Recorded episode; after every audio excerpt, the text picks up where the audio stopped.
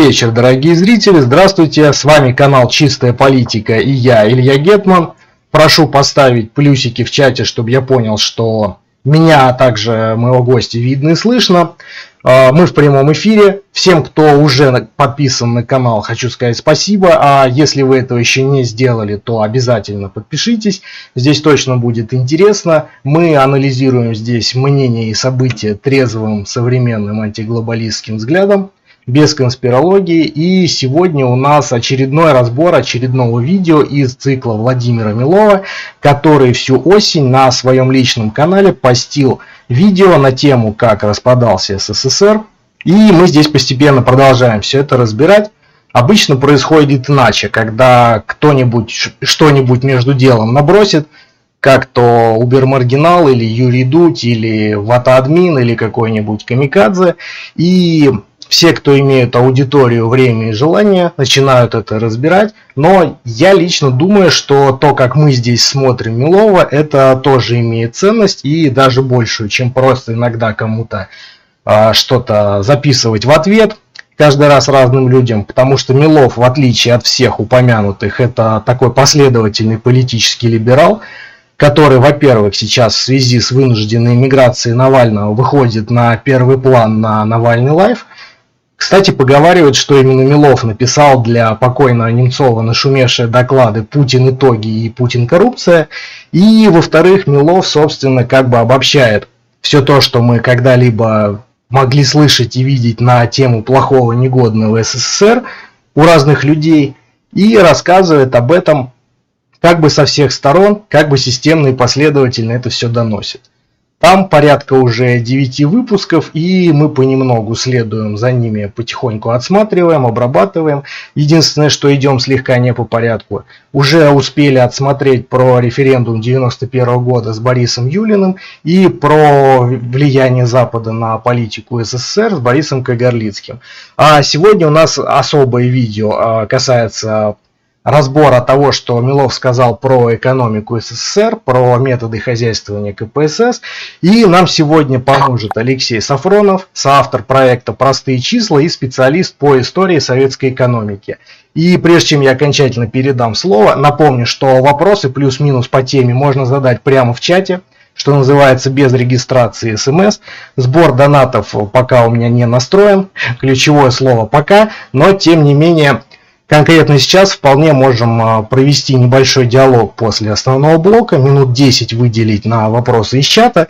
И да, друзья, если вы это видео смотрите уже в записи, то обязательно его комментируйте, подписывайтесь на канал, нажимайте колокольчик, чтобы не пропустить новые уведомления. И здесь я замолкаю и передаю слово своему гостю. Добрый вечер, Алексей. Спасибо, что согласились. И я думаю, можем начинать. И прошу всячески не стесняться в деталях. А, добрый вечер, Илья. Добрый вечер все, кто сейчас меня смотрит и кто будет делать это в записи.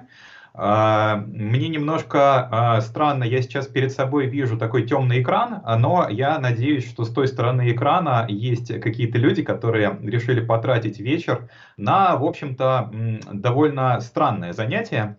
Потому что сегодня мы будем с вами заниматься коллективным просмотром э, видео. Вот э, как э, есть киноклубы, где смотрят какие-нибудь там шедевры мирового кинематографа, а потом обсуждают. Но вот у нас э, сегодня, к сожалению, не шедевр мирового кинематографа далеко. Но э, все равно мы его немножечко пообсуждаем, и делать это будем, я думаю, прямо в процессе. Я сейчас запущу э, ролик на полуторной скорости, ну, на полуторной, просто чтобы сэкономить свое и ваше время, а, и эм, в какие-то моменты буду его останавливать и комментировать.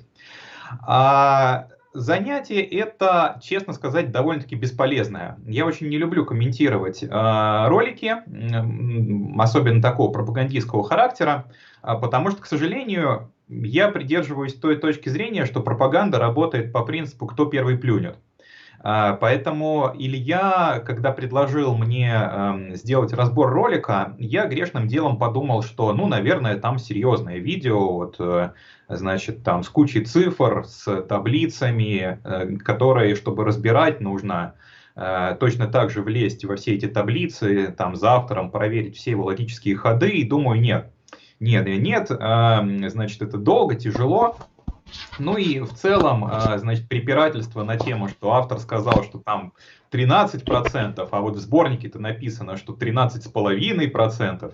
Это, ну, такое очень на любителя дело, то есть этим, бывает, занимаются историки, а, когда им там очень это важно. Но а, все оказалось гораздо проще. Я открыл видео Милова и посмотрел, что, чтобы его комментировать, особо готовиться не нужно. Э, особо готовиться не нужно, потому что цифр э, э, и каких-то таких вот вещей, которые надо перепроверять, там по минимуму. А потом я посмотрел на количество просмотров, а там больше 140 тысяч просмотров, на количество лайков и понял, что я-то все делаю неправильно. И поэтому сегодня мы будем не только комментировать Милова, но и восхищаться им как примером э, годной пропаганды, которая не дает никаких фактов, но прекрасно ездит вам по мозгам. А, есть определенный закон, такой, я не знаю, экономический или военный, э, в сфере военной экономики, что у вас защита должна быть дешевле нападения. Ну, то есть у вас э, противокорабельная ракета должна быть дешевле корабля. А если бывает наоборот, то и война идет такая глобальная на экономическое истощение, то вы все равно проиграете, даже если будете все корабли сбивать, э, потому что разоритесь.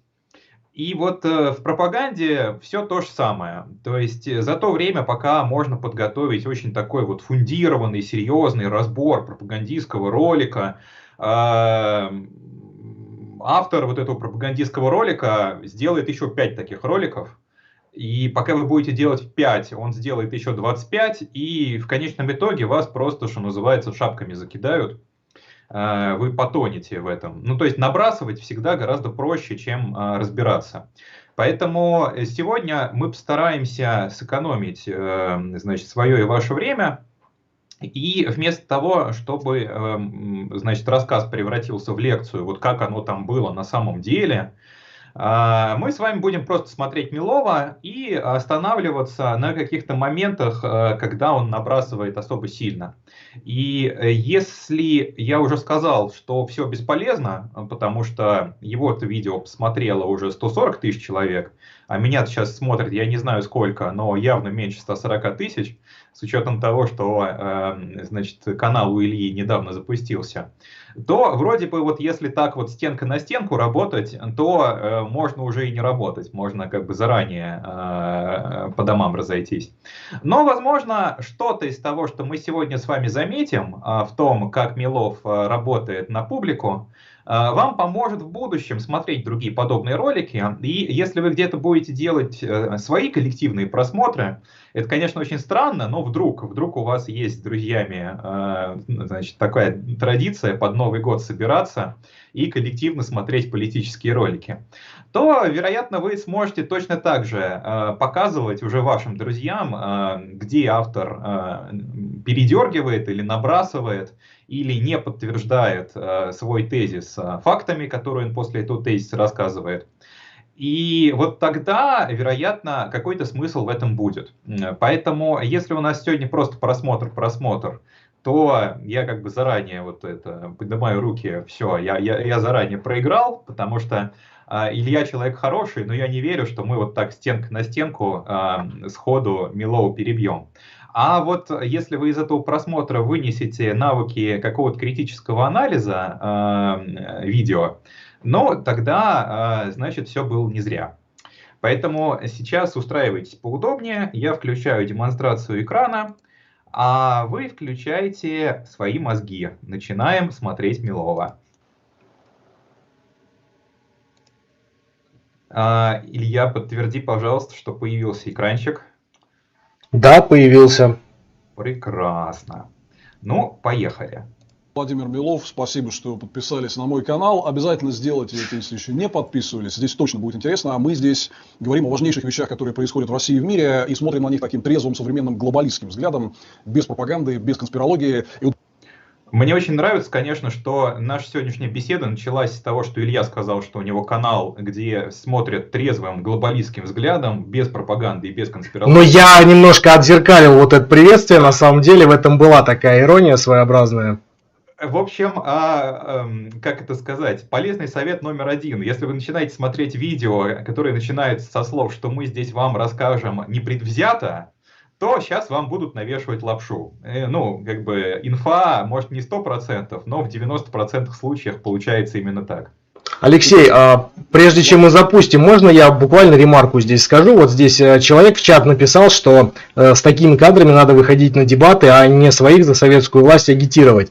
А дело в том, что на волне вот этих протестов 11-12 годов Милова на дебаты несколько раз вызывали, и он ходил туда, причем его левые вызывали, он несколько раз там слился и после этого перестал дебатировать вообще. Этой весной, например, его на дебаты тоже вызывал Алексей Кунгуров, блогер-жижиист. И Милов на это абсолютно никак не отреагировал, так что я не уверен, что он в принципе с кем-то готов сейчас выходить, поэтому мы с ним так заочно скорее полемизируем.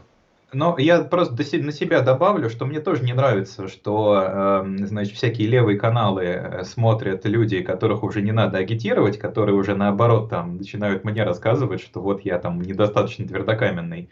А, поэтому я еще раз скажу, что вот если мы сейчас просто смотрим Милова и расходимся, то толку в этом нету. Посмотрите, у него 143 тысячи просмотров и 14 тысяч лайков. А, ну, то есть вот очень популярное видео там в масштабах нашего там современного, современных политических реалий, там гораздо менее популярная, чем любой э, клип, но как бы вот у нас политический YouTube, там условно можно считать, что вот от 100 тысяч это популярно.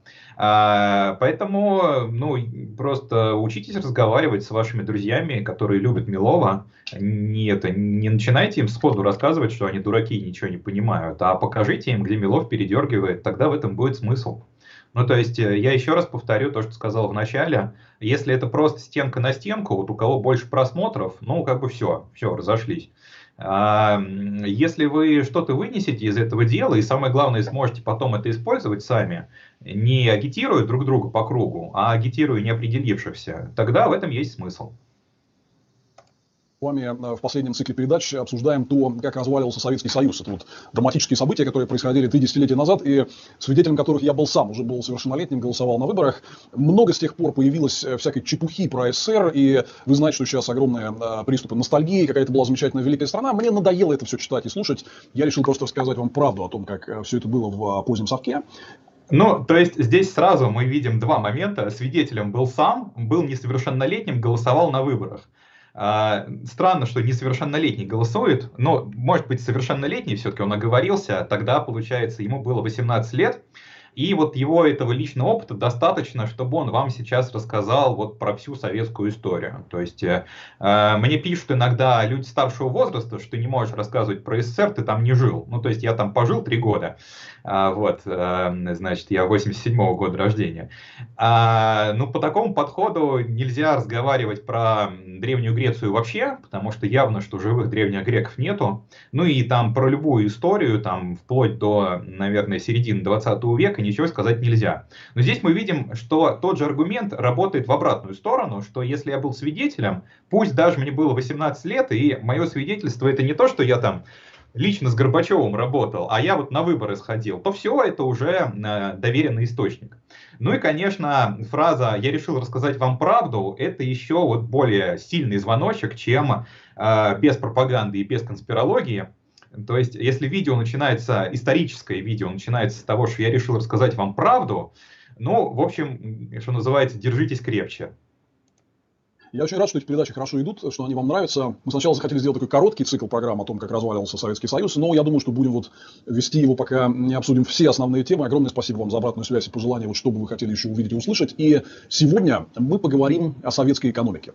Вот как раз от той самой, из-за которой все и закончилось, я а, уверен, что это не будет преувеличением сказать, что крах СССР состоялся из-за неспособности советской экономики работать и а, приносить нормальное благосостояние своим собственным гражданам. Экономика играла ключевую роль в этом, но здесь тоже очень много непонимания и мифов, и я хотел бы их сегодня развеять, э, не превращая это в большую многочасовую лекцию, а просто коротко рассказать вам, как все это на самом деле работало или ну, значит, фиксируем. Крах СССР произошел из-за неспособности экономики работать и приносить благосостояние своим гражданам. Ну, вроде бы, если это, значит, без пропаганды и без конспирологии, это такой тезис, который вот сейчас озвучен, и, ну, резонно ожидать, что сейчас человек будет его доказывать.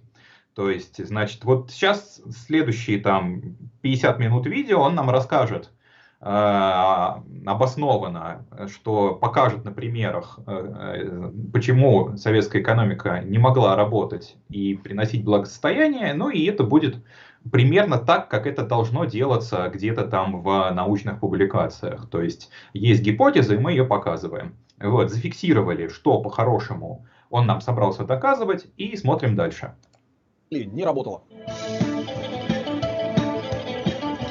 Да, у него везде идут перебивки э, из э, кино, э, потому что вот это вот э, перемен требует наши сердца, оно используется, по-моему, ну вообще везде, то есть начиная вот э, э от выставки про позднесоветское, которая шла в Третьяковке этой осенью. Там, когда всю выставку проходишь, там в самом конце тоже Цой играет, значит, усиливая момент, что вот все, вот как бы больше, больше уже мы э, ждать не можем. Э, известно, наверное, тем, кто интересуется ситуацией в Беларуси, что то же самое было э, там диджеи включили, значит, перемен требуют наши сердца, диджеи, диджеев присанули, они там сейчас э, народные герои.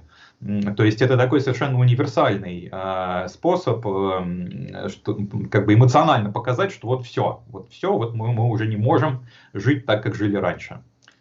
Вот скорее, конечно, не работало, потому что э, если посмотреть на то, как в принципе функционировала экономика СССР ну, после Второй мировой войны, вот когда этот туман войны рассеялся, да, и оказалось, что все, наступил некий долгосрочный мир, и нам надо выстраивать какую-то уже не мобилизационную, а нормальную мирную систему хозяйствования. Уже тогда стало ясно, в 50-е и 60-е годы прошлого века, что экономика, построенная на перераспределении, на принуждении, на отсутствии свободной предпринимательской инициативы, на отсутствии частной собственности, такая экономика не может работать. Отлично. Уже тогда стало ясно, а кому? Кому стало ясно? Если э, политическим иммигрантам, то им это было ясно еще заранее.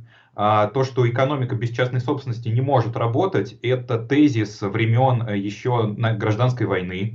А, если мы говорим про критику со стороны э, Мизеса, э, значит, калькуляционный аргумент о невозможности социализма, а, теоретической невозможности, то это 20 год. И если мы говорим о том, что это стало кому-то ясно внутри Советского Союза, ну ты скажи, кому? Потому что, э, что это у нас, 50-е годы, Хрущев? Хрущеву стало ясно? Нет. Хрущев искренне считал, что еще чуть-чуть мы в коммунизм вступим. Вот. А если это стало ясно Газплану, ну скажи, приведи какие-то доводы. Я вот знаю, что в 1973 году, когда очередной раз стали делать долгосрочный план развития СССР, Газплан совершенно серьезно выговаривал Академии, наук, что они вопрос перехода к коммунизму как-то недостаточно подробно прописали в одном из вариантов программы. Поэтому вот э, э, стало ясно безлично. Это вот примерно как вот она развалилась или там она утонула. Ну вот сама, сама, сама, сама, сама взяла, сама утонула.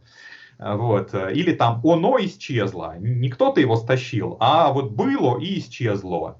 Э, поэтому ловите такие моменты, они сразу показывают, э, где начинается такое вот, э, выражаясь литературным русским языком, недостаточно обоснованные тезисы.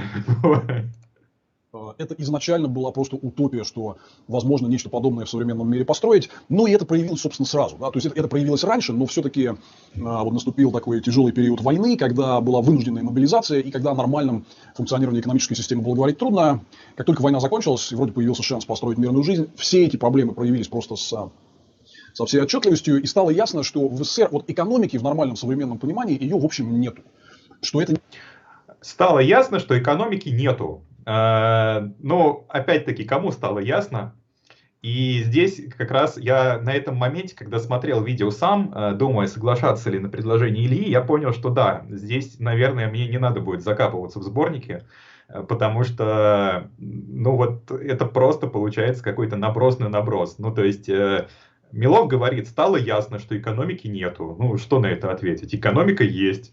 Ну вот э, он, он одно сказал, а вот какой-то там Алексей Сафронов, гораздо менее известный, сказал что-то другое. Ну вот он сказал своей аудитории, я сказал своей аудитории. И все, все разошлись при своих.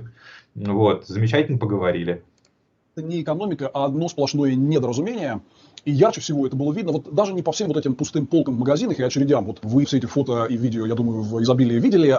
А здесь мы вспоминаем, что он рассказывает про 50-е годы, когда всем стало ясно. Вот. А фотографии, разумеется, показывает конца 80-х а те, кто жил тогда, сами все это помнят, да. Но, наверное, самый яркий эпизод, который иллюстрировал полную нежизнеспособность э, советской экономической системы, это вот те кадры, которые вы сейчас увидите на экране, это пресловутый Новочеркасский расстрел 1962 года. Наверняка многие из вас слышали про эти события, когда э, был большой протест гражданского населения, и его в итоге расстреляли, в том числе с э, применением вооруженных сил, армии, стреляли боевыми по людям, было много погибших. История много погибших – это 23 человека по официальным данным трагическое и известное, но здесь очень важно понимать, почему были эти новочеркасские протесты, а у них, дорогие мои, была очень четкая экономическая причина. Да-да, это были протесты с ярко выраженной экономической подоплекой против крайне неудачной политики генсека КПСС Никиты Хрущева. Люди протестовали против нищих зарплат и очень-очень резкого повышения цен. И вот это очень важно понимать, да, что вот э, те протесты, в СССР протесты были. И в основном, когда они случались, это носило характер, по сути, бунта против неработающей, не существовавшей советской экономики. Ага. То есть в Новочеркасске люди вышли по, в общем-то, достаточно частному поводу. Это был важный вопрос, но этот вопрос все-таки был частный. Повышение розничных цен на мясо и масло. Я этот ролик, э, я этот сюжет разбирал уже в своем ролике, э, который, вероятно, многие из вас видели на канале «Простые числа». Он вызвал крайне неоднозначную реакцию, э, потому что я показал там причины, по которым советское руководство э, решилось на повышение цен и постаралось показать, что эти причины во многом носили объективный характер, хотя э, Хрущев своей политикой значительно усугубил ситуацию. Но здесь мы видим, что на самом деле, по версии Милова, это был протест не против повышения цен на мясо, а это был протест против неработающей советской экономики. То есть люди сознательно в Новочеркасске вышли с лозунгом о том, что мы такой экономики не желаем, а мы желаем, очевидно, перейти к работающей рыночной экономике. Когда у нас говорят о советской экономике, то часто значит, можно услышать вот такие вот вещи, что там же были заводы, заводы работали, было какое-то сельское хозяйство там, а, и так далее. Но, ребят, экономика – это не заводы и не сельское хозяйство. Когда у тебя есть деньги, есть рынок сбыта, построить завод как бы, и что-то производить – это небольшая проблема. Когда у тебя есть деньги и рынок сбыта, построить завод небольшая проблема. Экономика это не заводы и сельское хозяйство. А что же такое экономика? Проблема построить экономическую систему, которая основана на креативности и инициативе людей на правильных экономических стимулах, которые э, стимулируют э, участников экономических отношений повышать свою эффективность, заниматься инновациями, производить что-то новое, поставлять товары и услуги лучшего качества по более конкурентным ценам. Да. Отлично. Хорошо. А, здесь я могу перейти в позицию критика и сказать, ну хорошо, у нас э, советская экономика кончилась много лет назад. А у нас сейчас какая экономика? Она у нас рыночная, у нас инициатива, стимулы, эффективность, инновации, или все-таки нет? А если нет, то что? Это неправильный рынок, наверное. А правильный он где? Или же у нас сейчас остатки Советского Союза нам мешают? или что? А, вопрос немножко повисает в воздухе, но, может быть, нам расскажут дальше. Вот всей этой системы в Советском Союзе не существовало. Это был такой один большой колхоз, где все рулили из центра, никаких стимулов не было, не было нормального среднего класса с хорошими доходами, который обеспечивал бы спрос на товары и услуги. То есть экономикой в современном понимании это все не являлось. Это ну, у нас теперь есть от, э, а, официальный, э, как сказать, официальный мерило среднего класса от Владимира Владимировича Путина. Вот, напоминаю, что это 17 тысяч рублей в ценах 2020 года. И поэтому, когда Милов рассказывает, что не было нормального среднего класса, то здесь, конечно, собака зарыта в слове «нормальный». Потому что кому-то и 200 тысяч в месяц ненормальная зарплата, кому-то и 500 мало. А, вот. А кому-то, как э, нам руководство объяснило, и 17 тысяч достаточно. А, но снова это вопрос про то, что такой ролик невозможно комментировать э, показыванием каких-то цифр э, или какими-то там статистическими выкладками, потому что, ну все, вам уже сказали, что экономика это один сплошной колхоз. Просто вот, вот, вот вам уважаемый человек в галстуке об этом объяснил вы можете просто сказать, что ну нет, это не был один большой колхоз. И снова получится мнение на мнение. Это был такой странный перераспределительный концлагерь. Неудивительно, что практически весь период э, существования СССР страна постоянно сталкивалась с, э, с какими-то серьезными экономическими трудностями. Наверное, единственный успешный период, который можно назвать э, в советской истории, это период 1920-х годов. И, по сути, политики реставрации капитализма, НЭПа, новой экономической политики, объявленной Лениным в 1921 году, которая была Ленин бы очень сильно удивился, если бы ему сказали, что он объявил политику реставрации капитализма.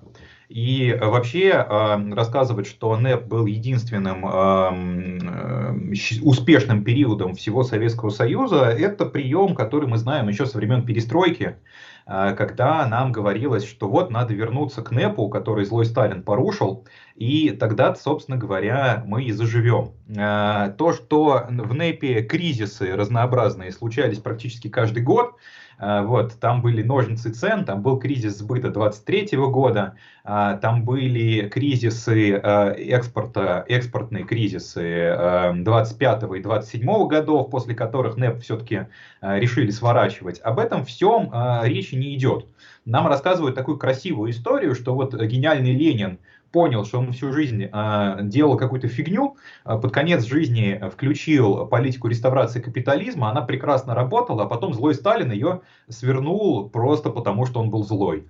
А, я могу порекомендовать книжку Голланда а, «Кризис разрушивший НЭП». Я ее выкладывал у себя неоднократно. Она а, маленькая, там страниц 90 всего, и я ее очень рекомендую всем, кто хочет понять все-таки экономические предпосылки сворачивания НЭПа.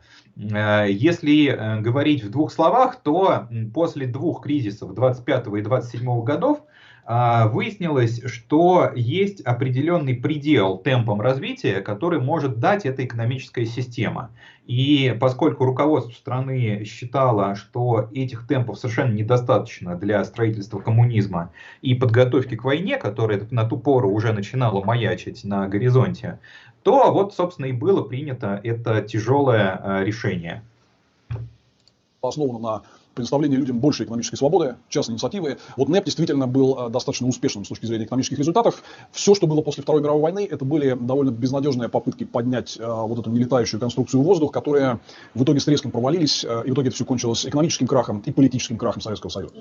Все, что было после Второй мировой войны, были безнадежные попытки. Ну, то есть восстановить экономику после четырех лет войны э, за пять лет – это безнадежная попытка первыми из воюющих стран отменить карточки э, – это безнадежная попытка.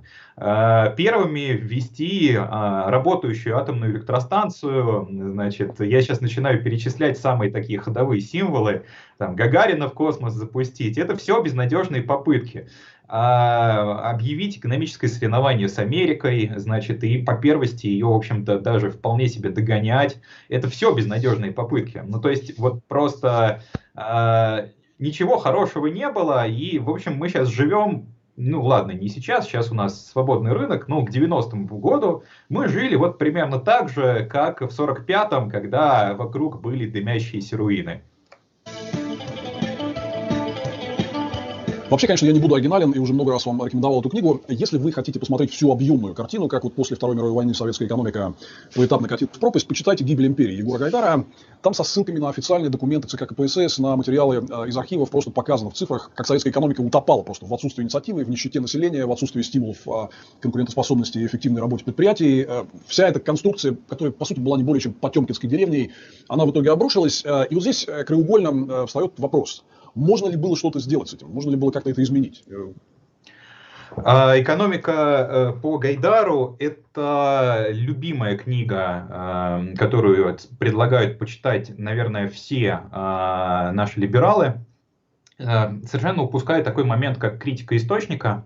То есть причины, которые побудили Гайдара написать эту книгу. А, потому что э, рассказывать о том, что вот есть такой хороший автор, он написал такую хорошую книгу, умалчивая о том, а, какую роль этот автор сам сыграл в распаде э, советской экономики, ну, это как минимум нечестно. А, потому что, разумеется, после краха 90-х, э, после того, как Эм, шоковая терапия эм, просто обвалила э, уровень жизни подавляющего большинства населения. Значит, Советский Союз распался на части, и эм, э, из-за распада хозяйственных связей наступил провал, из которого мы до сих пор вот как-то пытаемся выкарабкаться, там по каким-то параметрам выкарабкались там буквально пару лет назад, если смотреть на э, объемы воспроизводства. Вот э, упускать э, роль этого человека – это ну, очень большое лукавство. Гайдар, после того, как его выперли из правительства, всю жизнь писал книги о том, что на самом деле он все сделал правильно и по-другому было нельзя. И эта книга не является исключением. Более того, его институт, Институт экономики переходного периода Гайдара, занимается ровно тем же самым. То есть сейчас целый институт Эм, у него научная задача, ради которой он существует, это доказывать, э, что э, ничего другого сделать было просто невозможно. Э, но в этой книге Гайдар идет больше. Он не хочет оправдать только себя, он хочет оправдать и себя, и Ельцина, и даже Горбачева. И у него стоит задача показать, что к началу перестройки сделать ничего было нельзя – а, и никакие косяки а, людей, которые стояли у руля там, после 1985 года, на эту общую картину повлиять уже не могли. Что вот к 1985 году пациент уже был мертв, и поэтому не надо обижаться э, значит, ни на Горбачева, ни на Ельцина, ни на самого Гайдара. И сейчас э, мы посмотрим, как Милов работает с этой книгой. И я сейчас заранее вам немножко скажу, дальше будет удивительный пуант, э, который мы увидим, когда э, Милов рассказывает, почему эту книгу надо почитать, э, но не буду забегать вперед. Устроить какой-то новый НЭП провести серьезный ремонт э, советской экономической системы, сделав ее из перераспределительной более рыночной. Вот как, например, это сделал Дэн Сиапин в Китае. Мы говорили здесь в одном из прошлых выпусков, посвященного Михаилу Горбачеву. Я показывал вот этот график. Видите, в чем вся драма, да? Что вот Китай, который, кстати говоря, например, не является крупным экспортером нефти, не имел вот этого потока нефтедолларов, да? Но обратите внимание, вот график развития экономик России и Китая в 80-е и 90-е годы, не было такого провала. Он с конца 70-х волей Дэн Сиапина выбрал пойти по пути реальных преобразований, серьезных, глубоких рыночных реформ китайской экономики. И из очень отсталой страны в итоге за 40 лет стал второй экономикой мира. И вот еще раз, вот эти этих адских 80-х и 90-х, на которые вы все время все так жалуетесь, в Китае это не было. Потому что они выбрали пойти по пути рыночных реформ, сделали это вовремя и поняли, где действительно лежит путь конкурентоспособности в современном мире. Вот а были ли такие попытки у Советского Союза? На самом деле да. На самом деле были. И уже в середине 60-х годов советское руководство, насколько бы оно заскорузлое не было, оно осознавало необходимость перехода к рыночным отношениям. А, уже было серьезное осознание, что вот эти плановые перераспределительные отношения просто тупо не работают. Это проявилось и в тяжелейшем экономическом кризисе времен позднего Никиты Хрущева. Вот. Так, ну расскажи нам про тяжелейший экономический кризис времен позднего Никиты Хрущева. Опять-таки, тяжелейший, это насколько тяжелейший? В том самом пресловутом Новочеркасском расстреле это, в общем, проявилось и в отставке самого Хрущева, которая была связана с смещением Хрущева с своего поста в 1964 году в значительной степени было связано с тем а, социально-экономическим тупиком, в который а, политика Союза зашла. И вот новые люди, которые пришли к власти, Леонид Брежнев и его команда, они понимали необходимость движения а, и серьезных преобразований в сторону рынка. В сторону... Прекрасно. Руководство страны осознало, что им необходим рынок. Хрущев им мешал, и поэтому Хрущева сняли, чтобы устроить рынок. Новое руководство решило ввести рынок, потому что все поняло. А, ну, мне же уже, наверное, неловко спрашивать, откуда он это взял, да? Есть протоколы, как снимали Хрущева. А, сейчас вышла свежая книга о том, как снимали Хрущева. А, наконец, есть история последующих 30 лет, когда вот, видимо, новое руководство во главе с Брежневым очень-очень хотело рынок настолько сильно, что вот заговор организовало. Но вот потом что-то пошло не так. Э, но мы же не будем об этом спрашивать у этого уважаемого человека, да? Мы же поверим на слово. Сторону освобождения предпринимательской инициативы, в сторону более свободных экономических отношений. Они действительно понимали это и даже приняли программу, ну, которую, вот как бы, если упрощать по нынешним временам, можно назвать программой какого-то постепенного перехода, скажем так, к чему-то похожему на рынок. Это была э, программа реформ Косыгина. Алексей Косыгин, бывший премьер, глава правительства Советского Союза при генсеке Брежневе. Вот она была разработана в 1964-1965 годах и официально принята советским правительством. Вообще говоря, программа реформ Косыгина была определенным шансом для Советского Союза. Я лично считаю, что, конечно, это было недостаточно, конечно, это было половинчато. Конечно, нужна была глубокая экономическая децентрализация, разгосударствление, конкуренция. Это все слова, которых КПСС боялась как огня. Да?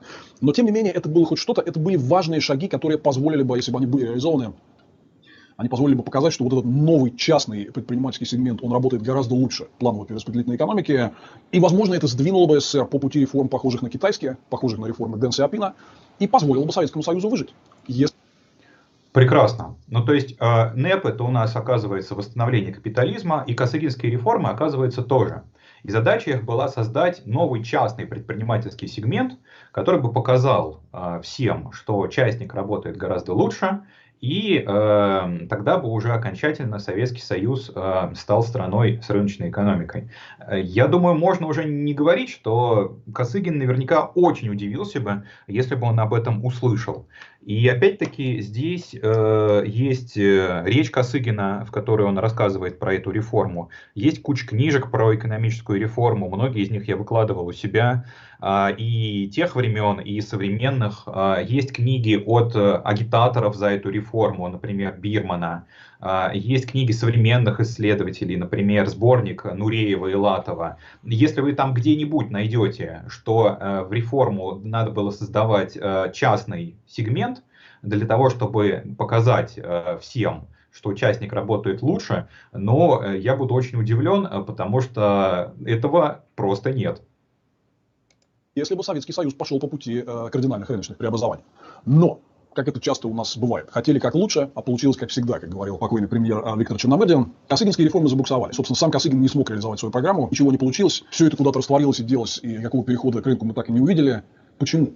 Что произошло? А произошла очень важная вещь, которая предопределила последующий коллапс СССР. Советский Союз подсел на новый, свежий, очень модный, приводящий к абсолютно эйфорическому состоянию наркотик, который быстро кончился. Этот наркотик была западно-сибирская нефть, которую массово начали разрабатывать в 60-е и 70-е годы. Она принесла много валюты с мирового рынка. Эта валюта вскружила, как вот чуваку, который случайно получил мамино наследство и пошел с ним играть в казино. Эта валюта вскружила голову Брежневу и другим советским руководителям. Они окончательно потеряли ориентиры в пространстве. Они решили, что смогут продолжать функционирование вот этой никуда не годной командной плановой перераспределительной системы. Забили на реформы, Потому что зачем реформы, когда есть э, нефтебабки? Вы все прекрасно понимаете вот по путинской России, как это происходит. Мы наблюдали отказ от реформ в пользу перераспределения нефтедолларов все последние 20 лет. Вот ровно такая же штука произошла с Брежневым и его командой в 70-е годы. Они забили на план реформ Косыгина, который реально мог бы вывести Советский Союз на какой-то другой горизонт, вот по аналогии с Китаем и реформами Дэн Сиапина. Ну какие реформы, если есть нефтедоллар? Эти нефтедоллары полностью скружили им голову, и это предопределило крах советской экономической системы. Так, погодите, я не понял. Еще в 1964 году Брежнев уже стал рыночником. И они устроили заговор против Хрущева для того, чтобы снять Хрущева, который им мешал. Почему? Почему? Почему человек, который за 10 лет до этого э, всплеска нефтяных цен уже идейный рыночник, э, почему они вообще на него могли как-то повлиять? Э, очень, очень непонятно. А второй момент, э, Косыгинская реформа, это у нас какой год? 65-й. А скачок нефтяных цен это какой год? 73-й. Ну, точнее, 73-й это ОПЕК, а скачок цен уже 74-й. Косыгинская реформа работала уже 9 лет до того, как появился тот самый наркотик, на который кивает Милов.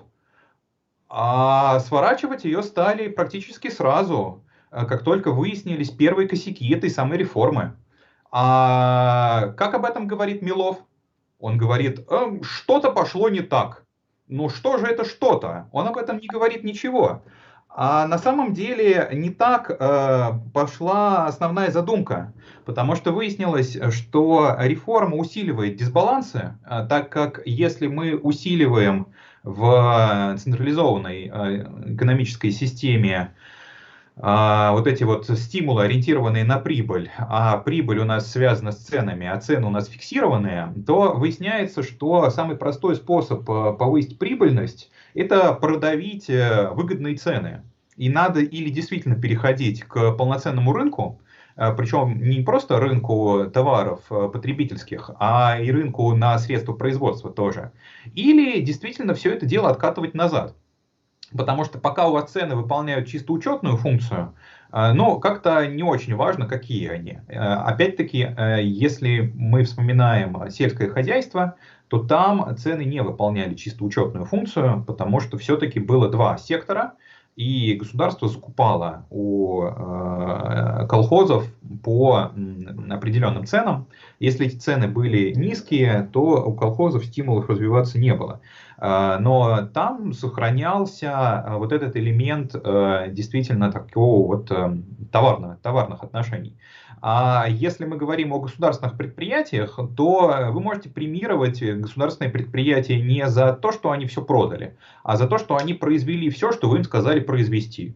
Ну, то есть вот э, детей как бы детей хвалят за то, что они оценки хорошие получают в школе, а не за то, что они пошли и на базаре поторговали или там милостыню попросили. Хотя оценка это просто запись в дневнике. Но это совершенно не мешает детям а, беспокоиться из-за оценок, а, потому что, в принципе, премировать можно за что угодно. А, если вы разделяете между собой прибыль и премирование работников, ну, работник будет стремиться максимизировать любой другой критерий, по которому вы его премируете. Если вы их соединяете обратно, как произошло в Косыгинскую реформу, то да, работник будет максимизировать прибыль. А, причем а, это будет, этим будут заниматься все предприятия сразу. И вы получите такое давление, против которого Газплан оказывается бессилен. А, но э, даже не уходя во все эти дебри, э, давайте просто зафиксируем, что Косыгинская реформа это 65 год, а скачок нефтяных цен это 74 год. И 9 лет – это довольно большой промежуток времени, о котором Милов э, говорит скороговоркой, потому что если об этом говорить не скороговоркой, то вся вот эта логическая система, что хотели перейти к рынку, но случилась нефть, она а, повисает в воздухе. Здесь я хотел отдельно поговорить про нефть а, и несколько вещей, которые я знаю, что уходят из а, общественного внимания. Все дело в том, что в 70-е там было от чего схватить эйфорию. То есть в связи с разработкой крупнейших, вот недавно открытых тюменских нефтегазовых месторождений, добыча в СССР очень быстро выросла. Она с 65 по 80-е годы выросла почти втрое. И во второй половине 70-х годов мы опередили Соединенные Штаты по добыче нефти. Советский Союз опередил США по добыче нефти. Раньше, там еще буквально десятилетия назад, об этом нельзя было и мечтать. И, конечно, вот тут понятно, что все это ударило Брежневу и компании в голову. Плюс там был еще такой очень важный фактор, что на начальной стадии э, добыча большинства, большей части нефти в Западной Сибири производилась так называемым фонтанным способом. Нефтяники, заткните уши, я объясняю нашим простым зрителям. Это, грубо говоря, когда под пластовым давлением нефть сама фигачит из земли. То есть ее не надо сложно откачивать насосами, не нужно заводить всю эту инфраструктуру по ее извлечению, да, а она просто, вы там поставили задвижку, фонтанную арматуру, и нефть сама бьет. Вы, я думаю, много видели эту вот картину, там, когда открывают западносибирские нефтяные месторождения, и вот нефть начинает из земли сама бить. Да. То есть издержки добычи были просто ультра низкие, да, и добычи было много. Все это вывалилось на рынок и приносило советской власти достаточно большие объемы валютной выручки. Ну, понятное дело, да, что когда ты вот взял внезапно получил наследство, да, ну что дальше, что идти работать, когда у тебя вот эти миллиарды долларов на тебя просто сыпятся, да, но впоследствии наступило очень сложное время. Дело в том, что, во-первых, условия добычи усложнялись. То есть вот этот потенциал а, добычи фонтанным способом, он был быстро выработан, и а, доля фонтанных скважин в российской нефтянке быстро сокращалась. Тут есть и вторая сторона. И вот здесь как раз это вопрос именно о характере советской экономики, которая совершенно не была связана с рыночными стимулами, с а, просчетом долгосрочной стоимости и в том числе с бережливостью по поводу тех активов, которые вам достались, вот тех же месторождений. Эти все месторождения невероятно быстро загубили хищнической эксплуатацией, абсолютно хищнической эксплуатацией. Когда крупнейшие западносибирские месторождения на ранней стадии добычи закачивали тупо воду в пласт для поддержания пластового давления. Это способ, который называется заводнение, который давно не а, я сейчас, наверное, пожалею уважаемых зрителей и переключу на двойную скорость перемотки. Потому что у меня такое ощущение, что просто перед эфиром э, Милов прочитал какую-то одну книжку про нефть и решил ее э, как-то вот бодро пересказать. Потому что все-таки у нас ролик не про нефть, а, как, а про крах советской экономики. И вот э, те куски, которые сейчас пойдут про пересказ там, фонтанных способов добычи, я их, наверное, немножко ужму, а, чтобы, значит, уже мы поняли, ради чего он нам, собственно, все это рассказывает. То есть он вроде бы собрался нам какой-то следующий тезис дать, но вот пока это подводка к тезису, и я немножко эту подводку утрамбую во времени используется. Сейчас в мире применяются гораздо более передовые эффективные методы поддержания интенсивности нефтедобычи, такие как гидроразрыв, гораздо более сложная высокотехнологичная штука. А тогда они просто в новые месторождения на ранних стадиях тупо закачивали воду в пласт. Это привело к чему? К тому, что крупнейшие месторождения оказались очень быстро обводненными, и там резко выросли издержки добычи, потому что вы, по сути дела, добываете на 90 с лишним процентов воду, да, и там только немножко содержится нефть. Вот таким образом Советы загубили крупнейшее в мире самотловское месторождение, одно из крупнейших в мире. И я всем, э, кто хочет разобраться в том, как это было, что давай, давай, быстрее объем, потому что КПСС надо отправить эту нефть на экспорт и срубить там легкого бабла. Давай, будем закачивать воду в пласт, что очень быстро загубило все месторождения. Вот если вы хотите почитать подробно о том, как это было, почитайте интервью Гадель Вахитова, это директор института в нефть 71 по 86 года, ну, крупнейший спец по советской нефтянке, который фактически вот руководил а, разработкой технологической базы для освоения а, нефтегазовых ресурсов в Западной Сибири. И вот Вахитов с огромным сожалением говорит о том, что да, действительно, а, КПСС было нужно много дополнительной нефти, чтобы получить валюту. Они требовали больше объемов. Ради этих объемов на ранней стадии закачивали пласт воду, загубили этим огромное количество новых месторождений. То есть кривая пошла вниз. Я сейчас вам об этом подробно расскажу, что, например, 80-е не менее чувствительной проблемой было не падение мировых цен на нефть, а именно вот это падение нефтедобычи, потому что издержки ее поддержания стали невероятными, и КПСС вот этим масштаб этих проблем недооценивал. Ну, таким образом, то есть вот мы получили очень кардинальную смену на стыке 70-х и 80-х годов, мы получили кардинальную смену картинки вот этой нефтедобычи в Западной Сибири. В 70-е эта добыча очень бурно росла, и издержки были низкие. А в 80-е ситуация просто кардинально поменялась, издержки стали а, очень быстро расти, добыча застагнировала, и потом в конце 80-х э, начала падать, потому что денег э, на э, эксплуатацию месторождений и капитальное вложение уже просто тупо не хватало. А, и вот таким образом вот эта ситуация эйфории 70-х годов сменилась тем, что в 80-е российская нефтянка превратилась в одну серьезную большую головную боль. Все это было прежде всего связано с неэффективностью советского способа хозяйства. Вал по плану, давай, давай, быстрее, больше нефти, чтобы КПСС получил больше валюты. Если бы это все эксплуатировалось в рыночных условиях, то, конечно, компании просчитывали бы долгосрочную стоимость, они брали бы на рынке капитал, надо было возвращать. Конечно же, они подходили бы к эксплуатации ресурсов совсем по-другому. Если бы Россия была капиталистической страной, внимание, если бы Россия или Советский Союз были капиталистической страной, мы бы так не загубили свою нефтянку, как это сделали Советы в 70-е и 80-е годы. Ну вот 80-е э, стали таким периодом пробуждения. Кстати, еще до Горбачева. Все эти проблемы были а, очевидны еще до Горбачева, а сейчас мы к этому чуть а, попозже вернемся. Но а, таким образом, вот эта эйфорическая картинка 70-х, много новой нефти, много новой сверхприбыли, много новых нефтедолларов, она сменилась 80-ми, когда нефтянка превратилась в серьезную обузу для советского правительства. Плюс в 85-м случилось то самое пресловутое резкое падение цен на нефть, которое принято считать э, началом конца Советского Союза. Вы знаете, оно, конечно, принесло серьезные проблемы. Но я хотел по этому поводу с вами объясниться, и я не считаю, что этот фактор сам по себе мог э, вот, привести к краху целой огромной страны. Давайте просто поговорим о масштабе. Да, вот, э, что, а, соответственно, мы сделали? Мы просто взяли и пересчитали по тем ценам нефти Юралс, э, которые были в то время, мы пересчитали всю стоимость добываемой в России нефти. Ну, Россия добывала больше 90% нефти в а, Советском Союзе, немного добывали там Азербайджан и Казахстан. Да? Так вот, мы просто взяли и перемножили всю добываемую нефть на мировую цену Юралс. Хотя она не вся экспортировалась, экспортировалась там примерно четверть из нее, да? в основном она шла на внутреннее потребление. Но вот, например, вот вы видите график э, падения мировой цены на нефть э, с 85 года до последующих. Да? И тогда был совсем другой порядок цифр, типа 27 долларов, 12 долларов. Да? Вот сейчас мы привыкли там 40, 50, 60, там 100 и далее везде.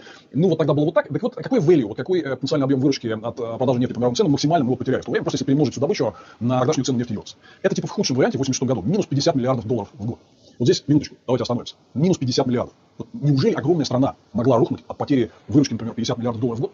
Ну, великая держава, которой все боялись, и какие-то 50 миллиардов. Вот давайте, например, сравним. Вот мы сейчас вам покажем на экране цифры, как падала экспортная выручка по всем позициям, не только по нефти, а в наши последние кризисы в России. Кризис 2008-2009 годов, кризис 2014-2015 годов, вот последние пару лет. Да. Вы видите там, что 100-200 миллиардов потери экспортной выручки, и ничего. Да, у нас есть трудности, да, у нас нет экономического роста, да, у нас падают доходы граждан, но страна не развалилась от этого. И если вот вы посмотрите сейчас на а, табличку а, в целом выручки от экспорта Советского Союза, даже несмотря на падение цен на нефть, вы увидите, что никаких кардинальных изменений там в общем не произошло. Ну, потеряли мы столько-то миллиардов долларов. Как бы, ну и что? На самом деле мы их очень серьезно заместили западными кредитами. Я чуть попозже расскажу об этом. То есть вот мысль, которую я вас предложил, состоит в том, что вот этот фактор падения цен на нефть, он по своим масштабам ну, развалить Советский Союз никак не мог. Это всего лишь было там падение, там, в лучшем случае, несколько десятков э, миллиардов долларов выручки. На самом деле, с учетом того, что экспортировалась э, только небольшая часть нефти, гораздо меньше. Какие-то миллиарды долларов. Великая держава развалилась из-за потери нескольких миллиардов долларов экспортной выручки. Ну, кому? Вот я хочу вас просто сподвигнуть к тому, что вы задумались о том, что это популярная теория, что у нас всегда есть какой-то внешний фактор, какие-то внешние враги нам мешают. И потому что мы были плохие, неповоротливые, неэффективные. А пришел кто-то, обвалил на нефть, и вот мы развалились. Да? Ребят, мы не могли развалиться от этого. Такая большая страна развалилась от э, потери нескольких миллиардов долларов экспортной выручки.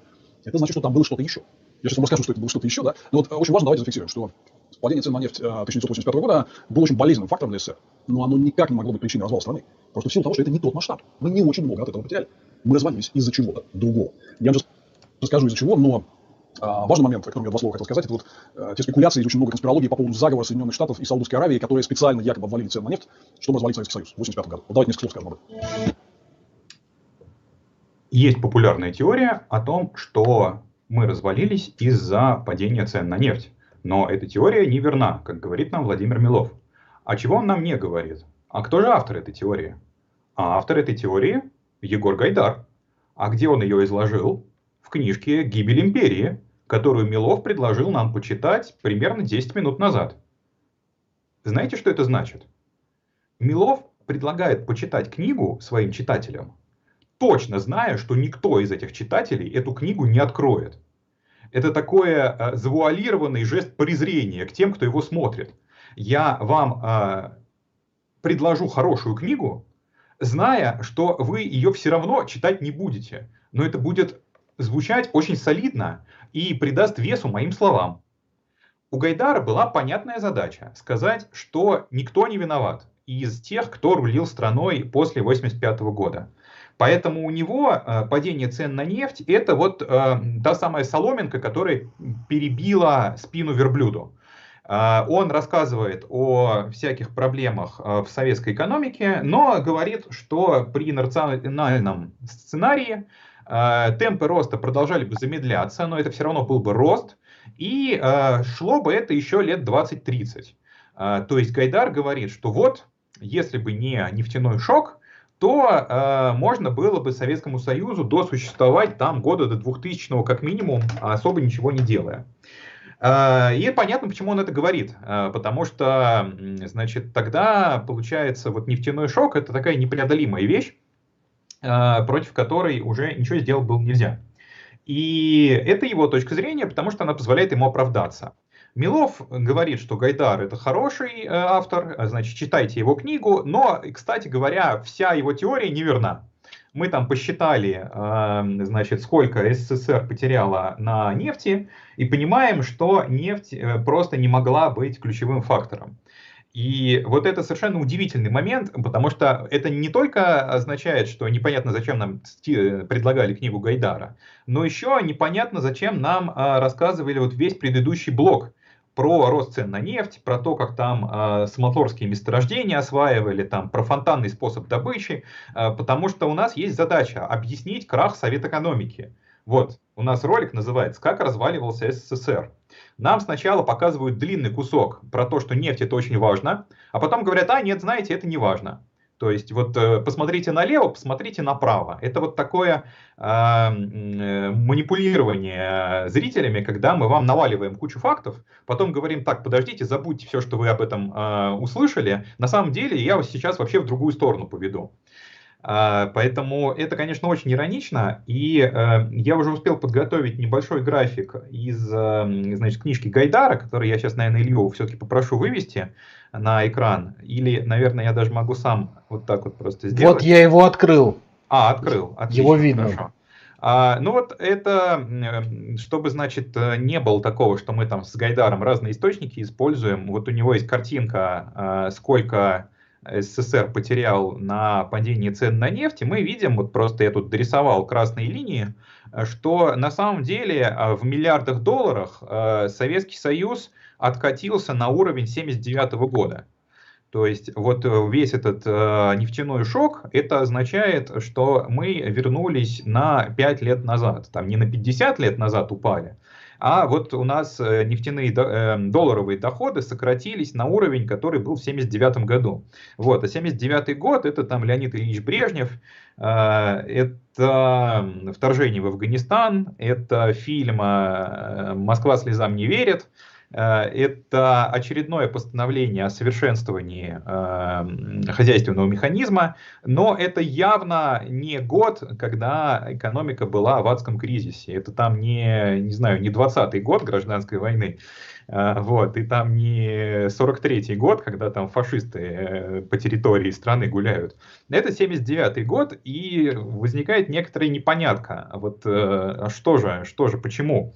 И вот, э, думаю, покажу-ка я этот график, покажу, что на самом-то деле нефть не была таким вот прям критическим фактором. Досматриваю Милова и выясняю, что да, он тоже так считает. Он просто решил немножко, значит, э, нам сесть на уши с фонтанным способом добычи, чтобы потом э, увести нас совершенно в другую сторону. Э, следите за руками. Я, наверное, раздел про заговор США и Саудовской Аравии пропущу, потому что, ну, кому интересно, он посмотрит, э, но он не имеет никакого отношения к основной теме. Про этот заговор э, Саудовской Аравии и Соединенных Штатов, на самом деле, это развеивается элементарно просто вот одним графиком, который вы сейчас... Можно очень много говорить о системных проблемах э, советской экономики. Еще раз подчеркну, что я бы не переоценивал его значение. Да, оно внесло свой вклад, но там было много всего другого, что в итоге обрушил Советский Союз. Вот давайте об этих факторах с вами отдельно поговорим. Можно очень много говорить о системных проблемах э, советской экономики. Еще раз, э, почитайте книгу Егора Гайдара «Гибель империи», но я пойду немножко дальше. Еще раз, да, почитайте книгу Егора Гайдара «Гибель империи» для того, чтобы узнать, что у него совершенно другое мнение, чем то, которое я вам сейчас транслирую. У меня есть э, своя теория на эту тему. Я считаю, что был один фактор, который делал Советский Союз фундаментально неконкурентоспособным и его экономику нежизнеспособной, который должен был обрушить всю эту махину рано или поздно. Это очень простая вещь. В Советском Союзе было абсолютно нищее население, без каких бы то ни было потребительских возможностей. Как построена современная экономика в любой нормальной развитой стране, кстати говоря. В том же Китае, который пошел по пути рыночных реформ Дэн Сяопина, одним из ключевых результатов этих реформ стало появление в Китае большого обеспеченного среднего класса. Это неотъемлемое условие функционирования любой современной экономики. Экономика не может держаться на том, что у вас нищие аборигены добывают какой-то ресурс, продают его на экспорт и получают от этого какие-то валютные доходы. Так не может быть. Современная экономика так не работает. Люди должны иметь деньги для того, чтобы внутри экономики создавать спрос на товары и услуги. Вот тогда это называется экономика, а не потемкинский советский колхоз. Но мне очень нравится, на самом деле, сейчас смотреть Милова на двойной скорости, потому что вот э, есть такой термин «гон», и вот э, гон, он очень хорошо подходит под э, вот такой вот э, э, ускоренный просмотр, потому что сейчас Милов начинает просто входить в раж и выдавать один с другим какие-то тезисы, которые, ну, я думаю, ну ты их, ну хоть как-то их подтверди. Ну, нищее население, ну покажи, нищие это сколько? Покажи, как не росли доходы советских граждан, покажи, как не росло их благосостояние, покажи хоть что-нибудь. Ну зачем? Зачем? Потому что мы уже все показали. Мы вам саудовских шейхов показали. А, поэтому просто можно выдавать какие-то тезисы за тезисом. И я повторюсь, посмотрите, то, что меня восхищает больше всего, это вот эти 14 тысяч лайков. 14 тысяч человек, которые это сожрали и попросили еще. Чтобы вы просто поняли, насколько эта ситуация была тяжелая и ультра запущена. Я покажу вам один график, это вот а, в сопоставимых долларах а, Всемирный банк посчитал покупательную способность населения, конечное потребление домохозяйств. Хоба! Я говорю, ну покажи нам хоть что-нибудь. И Милов говорит, я покажу вам один график.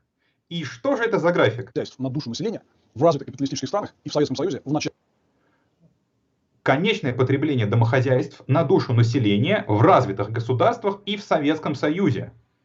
Мы остановили эту запись. И где же тут Советский Союз? США, Франция, Великобритания, Япония, Финляндия, опа, Россия. А что же это тут у нас внизу за источник этого графика? А нам мешает посмотреть на источник вот это вот э, самая э, строка управления Ютубом.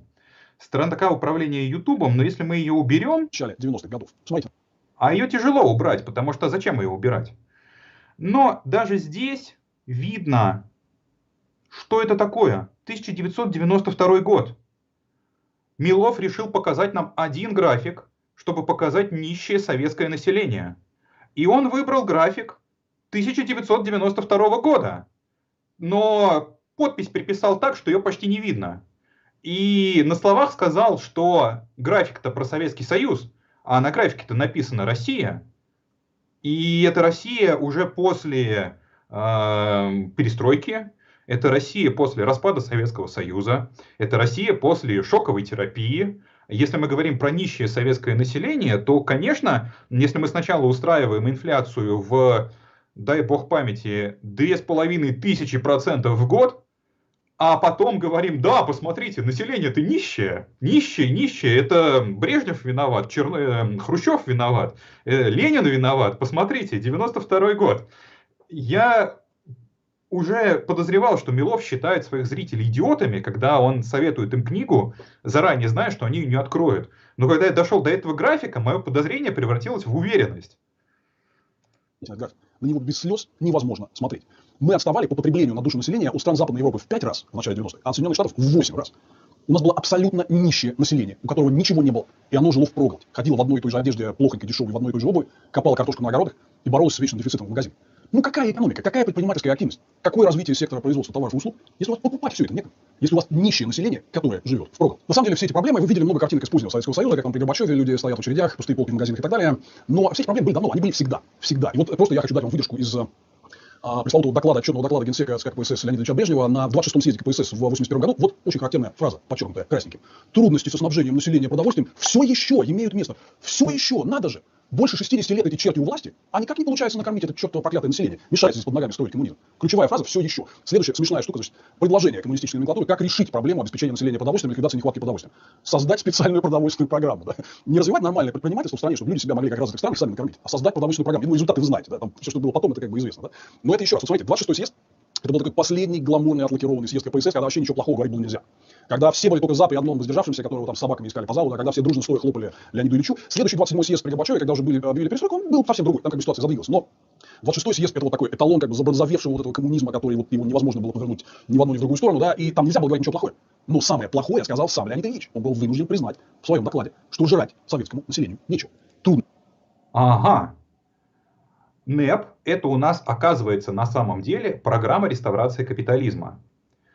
А Косыгинские реформы – это, оказывается, тоже программа реставрации капитализма. А трудности со снабжением населения – это, оказывается, жрать советскому населению нечего. Почти то же самое. Ну, небольшие нюансы, но они настолько не важны, что я вам об этом рассказывать не буду. И второй момент, конечно, это то, что глупые советские правители раз за разом не понимали, что же им нужно сделать. Им нужно всего-то включить рынок. А умный Милов понимает. И вот этот подход, когда мы э, судим о прошлом, исходя из наших установок, э, он очень распространен, и это еще один маркер, который отделяет пропагандистское видео от видео, которое действительно э, преследует цель э, сформировать у вас некое э, комплексное понимание эпохи. Э, потому что рассказывать, что вот я не знаю, Юлий Цезарь не понимал, что с галами надо там дипломатию устраивать. Вот мы же сейчас, значит, дипломатические пути используем. Но это вот как-то как не очень. Или там, я не знаю, фараон не понимал, что бога солнца нету и пирамиду можно не строить. Тоже. Вот мы же мы ж понимаем, а фараон глупый был.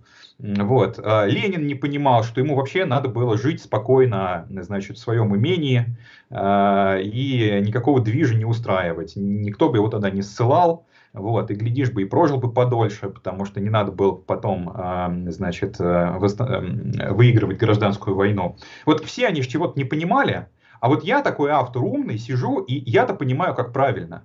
Вот э, вместо того, чтобы разрабатывать специальную продовольственную программу, надо было всего-навсего включить рынок. Ну вот мне-то мне -то это понятно, они-то все глупые были. Ну понятно, это же еще приятней, потому что я оказываюсь умнее э, всех исторических деятелей.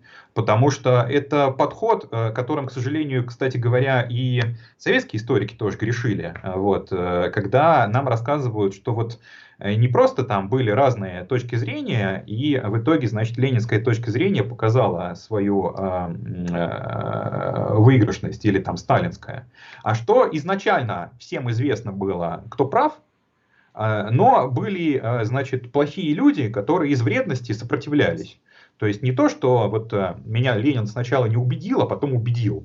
А вот э, Ленин, его идея, она сначала была известна, что она верна, потому что, ну, Ленин не может ошибаться.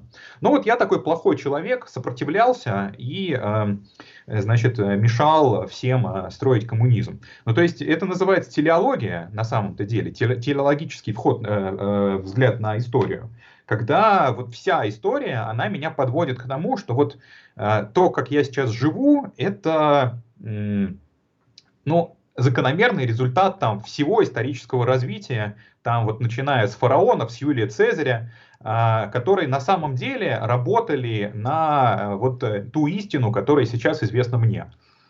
Трудности со снабжением продовольствием все еще имеют место. Почему же были такие трудности? Вот меня спрашивают, очень интересно, спасибо вам за обратную связь к нашим э, передачам. Люди, которые позже родились и не застали Советский Союз, они спрашивают меня, почему же в Советском Союзе был дефицит? Объясните мне. Сейчас я вам объясню.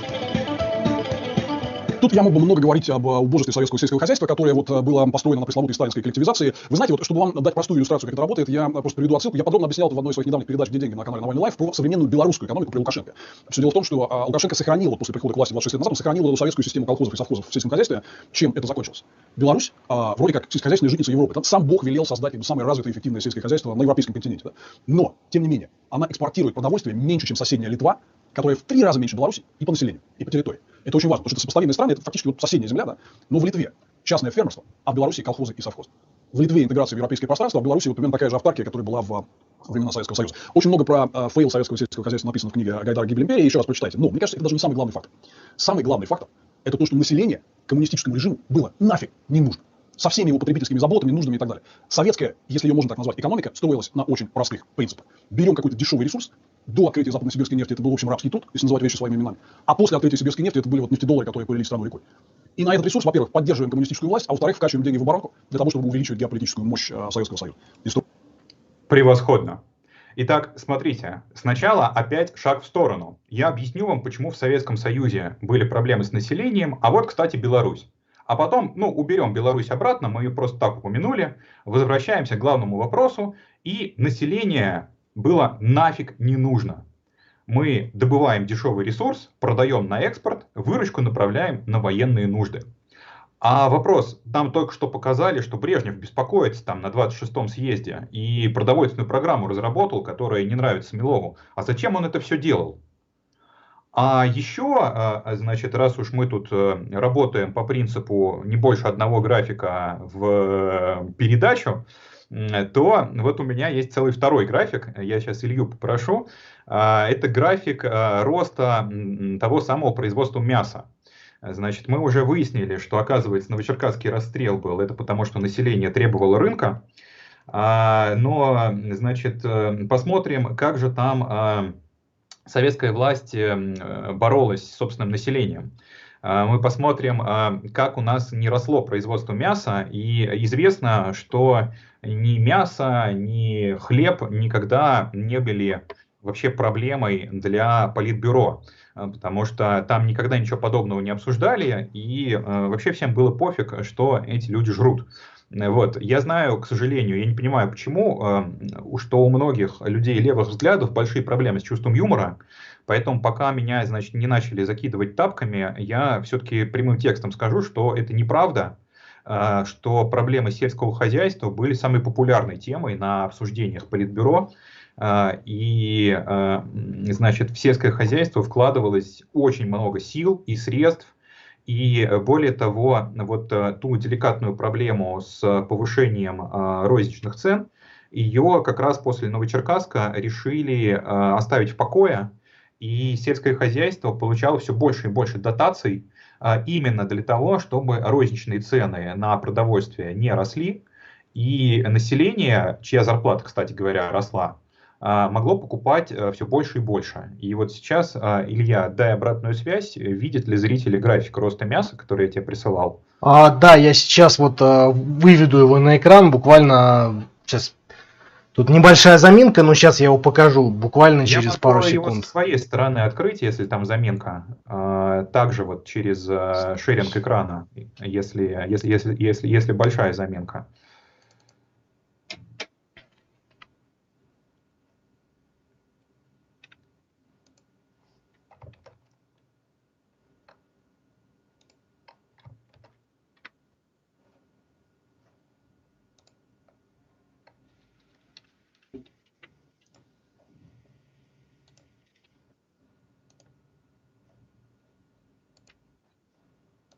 Илья, я переключил окно, сейчас зрители должны видеть у меня, э, просто я открыл в Paint. Э, видно? Дай, пожалуйста, обратную связь. Нет, к сожалению, не видно, потому что там серый экран, вот буквально одну секунду и график сейчас будет. Хорошо. Здесь. Я не в ту папку его просто положил, сейчас покажу, но ты можешь продолжать пока мысль. Сейчас ну, вот в этом, э, в этом да, в этом проблема. Видите, даже целый. Э, я знаю, э, в свое время писали, что любая формула в книге уменьшает число читателей книги в два раза. Вот, а сейчас мы видим, что любой график уменьшает популярность ролика, потому что когда я просто включаю режим гона, то можно гнать просто нон-стопом, а если я там целый один график решил включить, то вот уже начинаются проблемы, на нем там 92 год можно разглядеть, э, значит, и Россию вместо Советского Союза. Ну хорошо, а, Илья, сейчас э, я переключился, подтверди, что сейчас э, виден ютубовский экран, я тогда просто, мы, мы продолжим слушать Гон Милова. Ютубовский график виден, можем продолжать.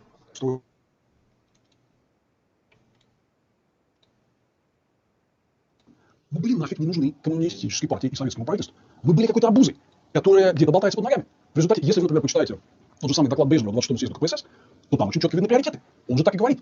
Мы строим глобальную коммунистическую систему. Мы противовес капиталистическому миру. Мы повышаем нашу обороноспособность. А потом, опля, какое-то население. Сука, ему нечего жрать. По-прежнему имеет место трудности с обеспечением продовольствием. Ну как же так?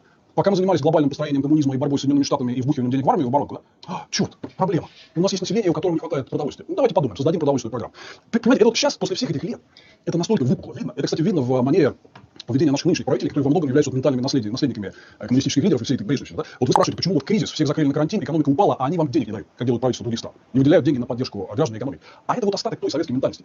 Они знают, что у вас есть огороды, где вы выращиваете картошку, и вы не умрете с голода. Вот как в некоторых среднеазиатских странах, когда наступает весна, там домашних животных, скотину, выгоняют просто на улицу, чтобы она искала себе еду сама.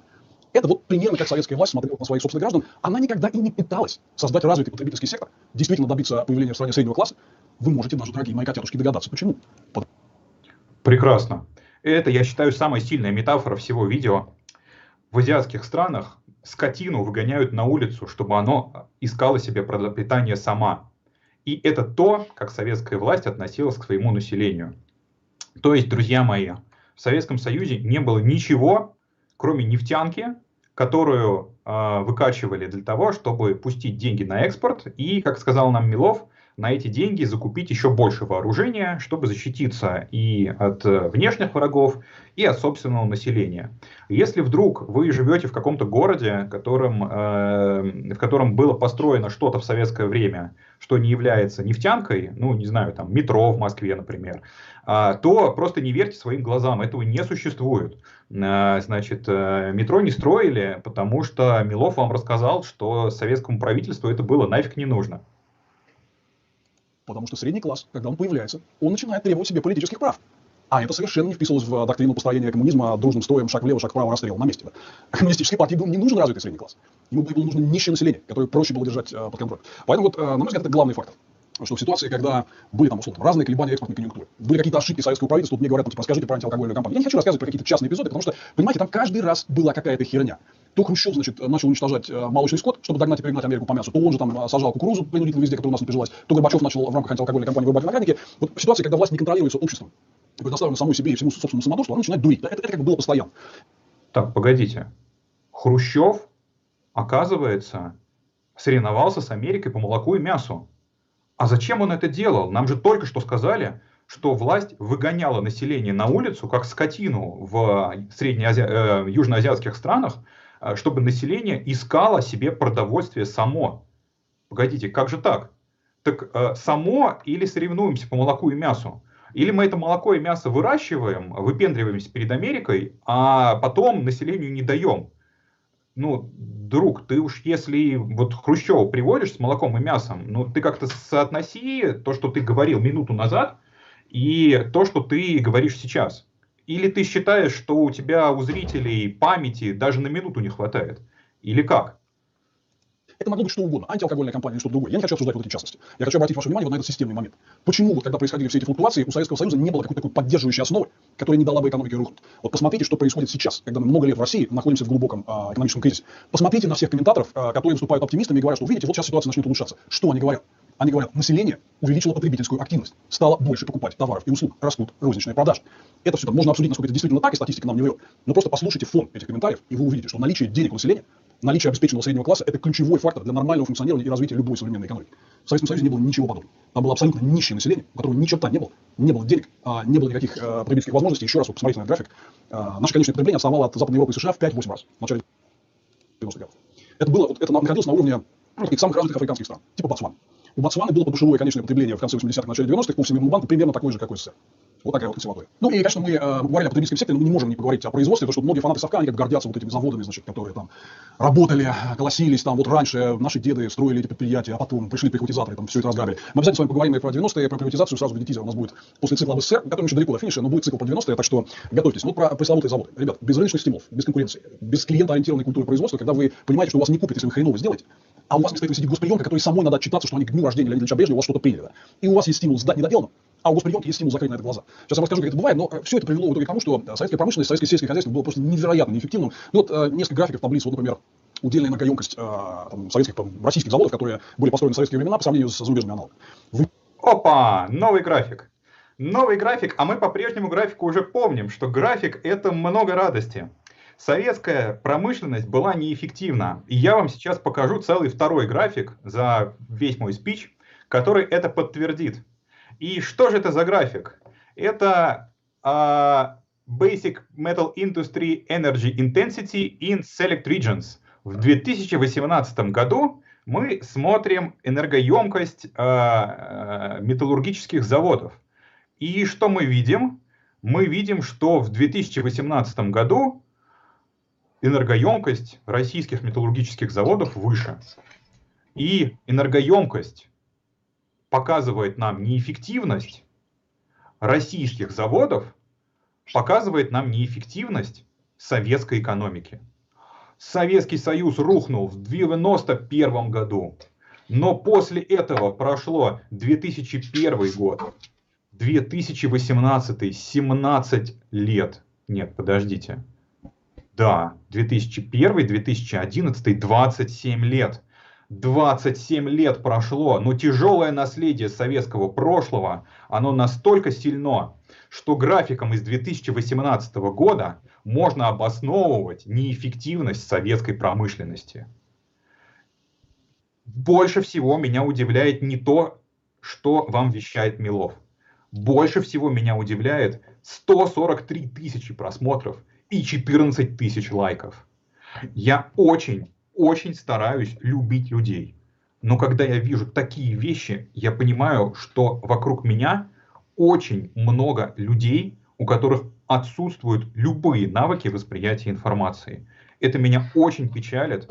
И если вы спросите меня, в чем главная проблема построения коммунизма, э, начала построения коммунизма, то я бы, наверное, сказал, что на первом месте отсутствие у левых чувства юмора, а на втором отсутствие у людей навыков восприятия информации. Потому что без этих двух вещей просто сделать ничего невозможно. Можно выпустить Милова, и он наберет 143 тысячи просмотров, рассказывая нам э, графиком 2018 года про неэффективность советской промышленности. Вы видите, что ресурсов на производство продукции требуется гораздо больше. Почему наши авиакомпании так быстро заземлили весь парк советских самолетов, как только появилась возможность купить Boeing и Airbus? Потому что советские самолеты были дико неэкономичные. Потому что рынка не было, стимулов делать их экономичными не было. Они по топливу, по стоимости обслуживания были просто космические. По затратам та же самая история была с автомобильным сектором. Качество всего этого дела было ужасающее. Например, выдержка из книги Гайдара «Гибель империи», он а, цитирует официальную оценку конца 80-х о попытках экспортировать вот ту самую продукцию высоких пределов, продукцию машиностроения. Э, ограниченная часть была востребована, низкое качество, постоянные ремонты, огромное количество рекламаций. В итоге СССР так и не удалось стать экспортером машиностроительной продукции. Мы могли экспортировать только сырье. Вот сейчас вы видите такие заголовки, как типа, что российской экономике не хватает сложностей, она слишком примитивная, экономика насос. Это все растет корнями из советских времен, потому что советская система не могла создать конкурентоспособных производств. Без рыночных стимулов, когда вы не сможете заработать, если не продадите, значит вы должны делать что-то хорошее, чтобы будет на рынке востребовано. А... Я, наверное, здесь снова прервусь Милова, потому что э, вы, наверное, не удивитесь, но это тоже неправда. Э, я сейчас работаю в фондах СЭФ, Совета экономической взаимопомощи. Э, там была создана специальная комиссия по координации технического содействия слаборазвитым странам.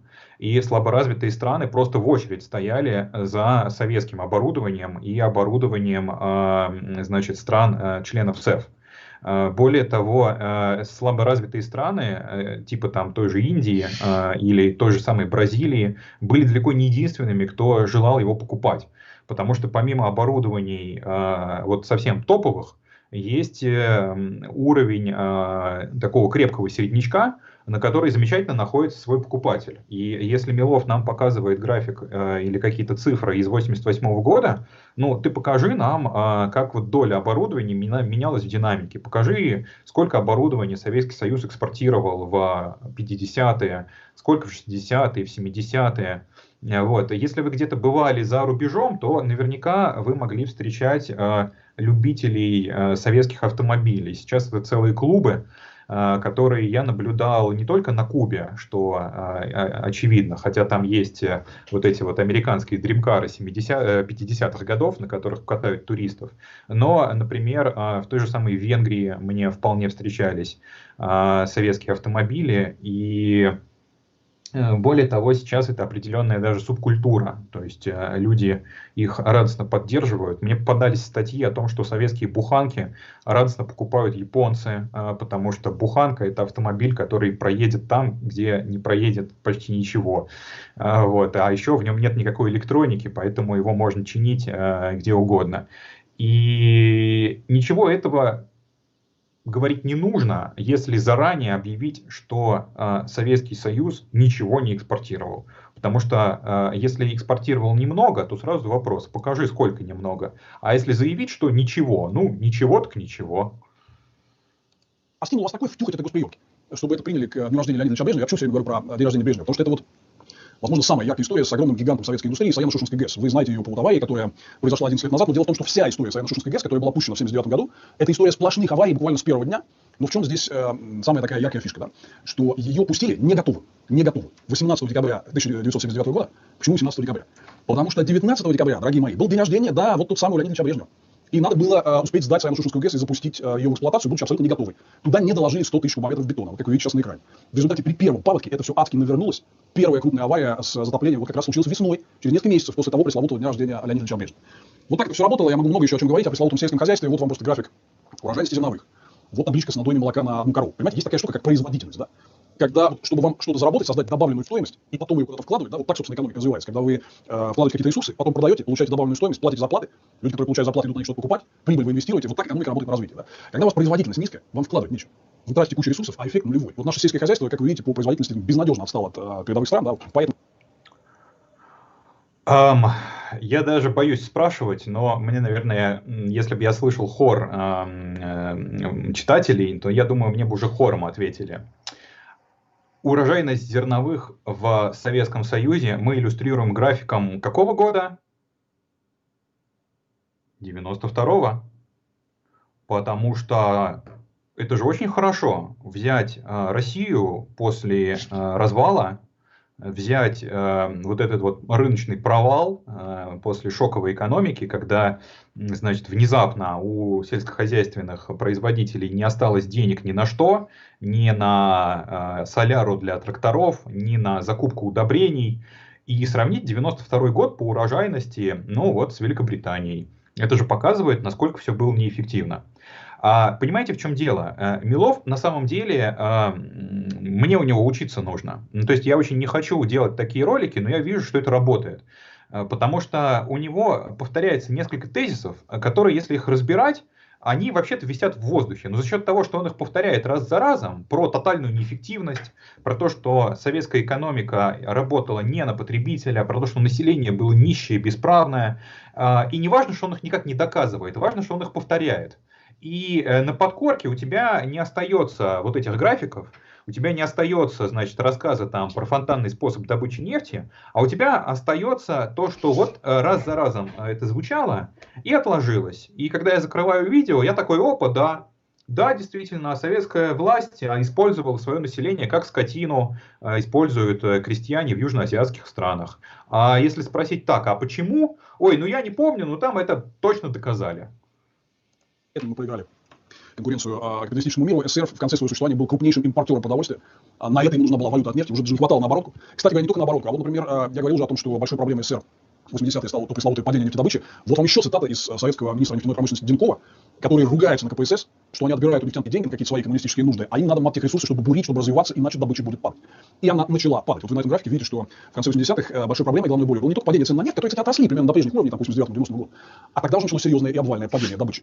В итоге оно продолжалось до 94 года, и добыча в а, нефти в России, еще раз, это 90% добычи всей нефти в СССР, упала более чем на 40%. То есть почти ну ты расскажи, расскажи про конец 80-х, расскажи поподробнее. Расскажи про закон о госпредприятии, расскажи про полный хозрасчет, расскажи про э, э, кооператоров, которые вот тот самый частный сектор, который должен был показать всем эффективность частников. Это вот то, что э, по твоей версии хотели сделать в Косыгинскую реформу. Хотя Косыгин, я уверен, очень удивился бы, если бы ему такое заявили. Э, расскажи про ту же самую антиалкогольную кампанию, расскажи про э, э, войну законов, про парад суверенитетов. И после этого уже рассказываешь, что да, в нефтянке начались э, финансовые трудности, как они, собственно, начались и в других отраслях. Уполовинился. Вот настолько серьезный производственный кризис в нефтянке КПСС создала тем, что отбирала у отрасли деньги. Вот так все это работало или не работало. Вот, дорогие мои котятушки, я решил вместо такой многочасовой лекции просто рассказать вам объемно о том, как все это выглядело, что представляла из себя конструкция советской экономики, если ее можно так назвать, скорее всего назвать ее так нельзя. Еще раз, вот, три драконьи головы – это отсутствие частной собственности, отсутствие свободы предпринимательства и договорных отношений, это регулируемые цены, это то, что убивало реальную свободную экономическую активность. Честно говоря, не я, ни многие вот коллеги, мы там много лет это все обсуждаем, еще с 80-х годов, мы не понимаем, как вообще все это могло работать. Только под адским принуждением и только в условиях такого векового долготерпения нашего многострадального народа. Погодите, в самом начале я очевидец, я вам расскажу всю правду. Без конспирологии, без передержек. Рассказываю 50 минут. И прихожу к выводу, А я не понимаю, как это работало. Я вот сел перед вами такой красивый, в рубашке, в галстуке, и я вам расскажу. Я, я сам не понимаю, но вам расскажу. Который терпел все эти издевательства над собой. Но периодически народ переставал терпеть, как это было в 62 году на Черкасске, как это было в конце 80-х, когда люди массово начали выходить на акции протеста против КПСС, и поверьте, у этого была очень серьезная экономическая подоплека. Но еще раз э, хочу сказать, что другой выход, в принципе, был. Я не считаю, что это хорошо. Я рад, что э, вот этот коммунистический эксперимент, он как бы окончательно прекратился. Было бы гораздо хуже, э, если бы мы жили сейчас э, до сих пор в коммунистической стране, которая провела бы рыночные реформы по образцу Китая, но пыталась вот так же, как Китай, э, поддерживать тоталитарный контроль над обществом. Мне... Ага, ага. Смотрите за руками. Смотрите, как летает мысль, мысль автора. Вот где-то здесь нам сказали, что э, реформы Китая это хорошо. И что Китай, э, знает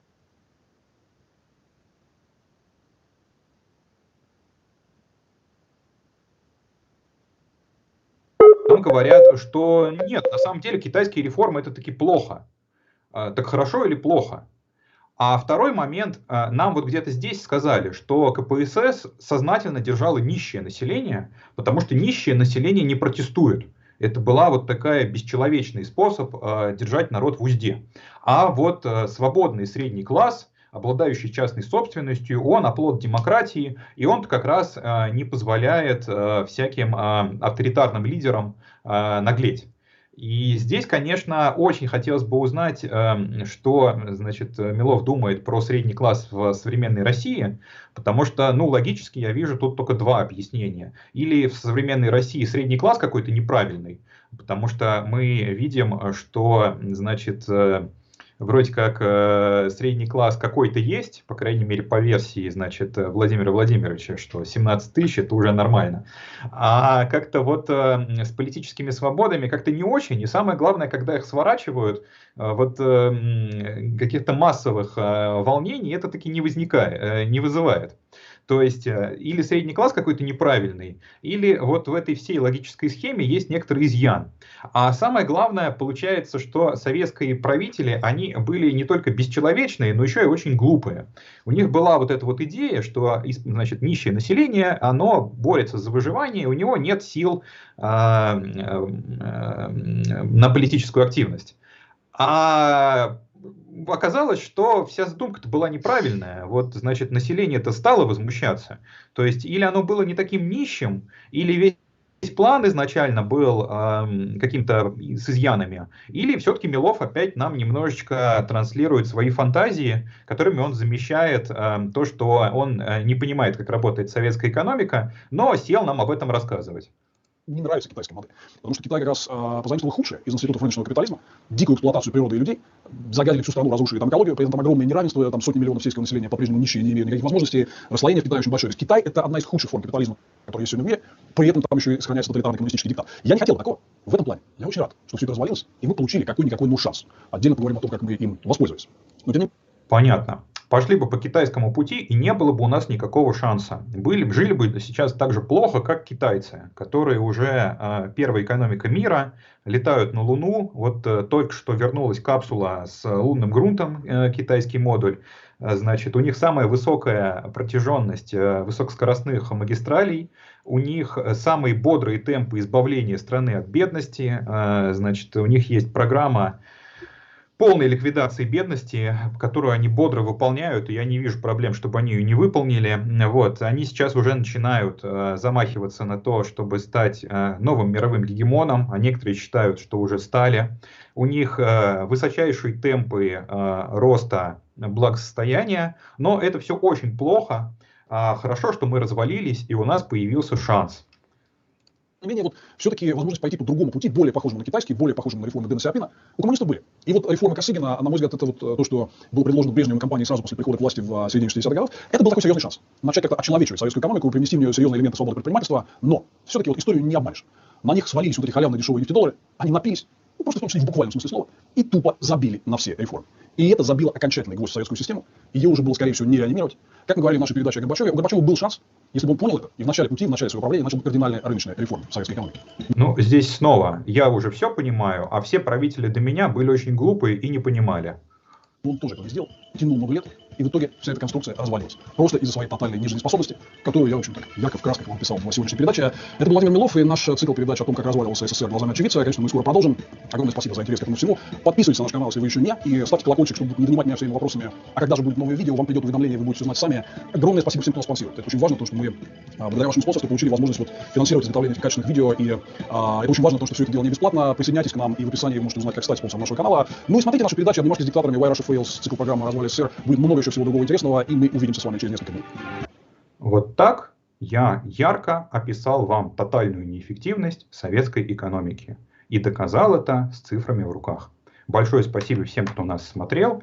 Приходите, я буду рассказывать вам еще больше, примерно в таком же качестве советовать вам книги, зная, что вы их не читаете, подсовывать вам графики из 2018 года, рассказывать то про нефть, то про саудовских арабов, то про Беларусь, то про Китай, чтобы потом сказать, что я на самом деле не понимаю, как она работала, но все равно вам расскажу.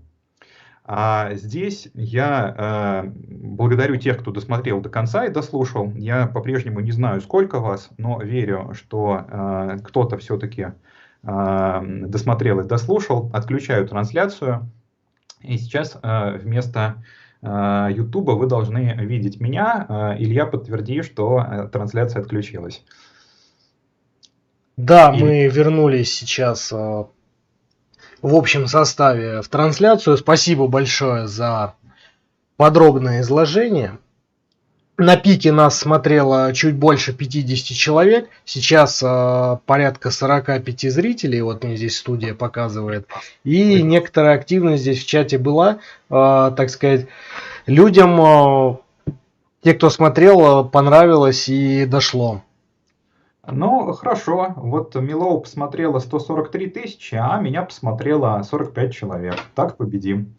А, давай, наверное, если есть какие-то вопросы а, по Милову, ну, по тому, что звучало, я попробую как-то быстро что-то сказать. Ну и после этого уже будем заканчивать, потому что я надеялся, что мы будем говорить столько же, сколько говорил Милов, то есть около часа, а мы говорим уже полтора часа. Так, вот сейчас смотрю, что написали в чате.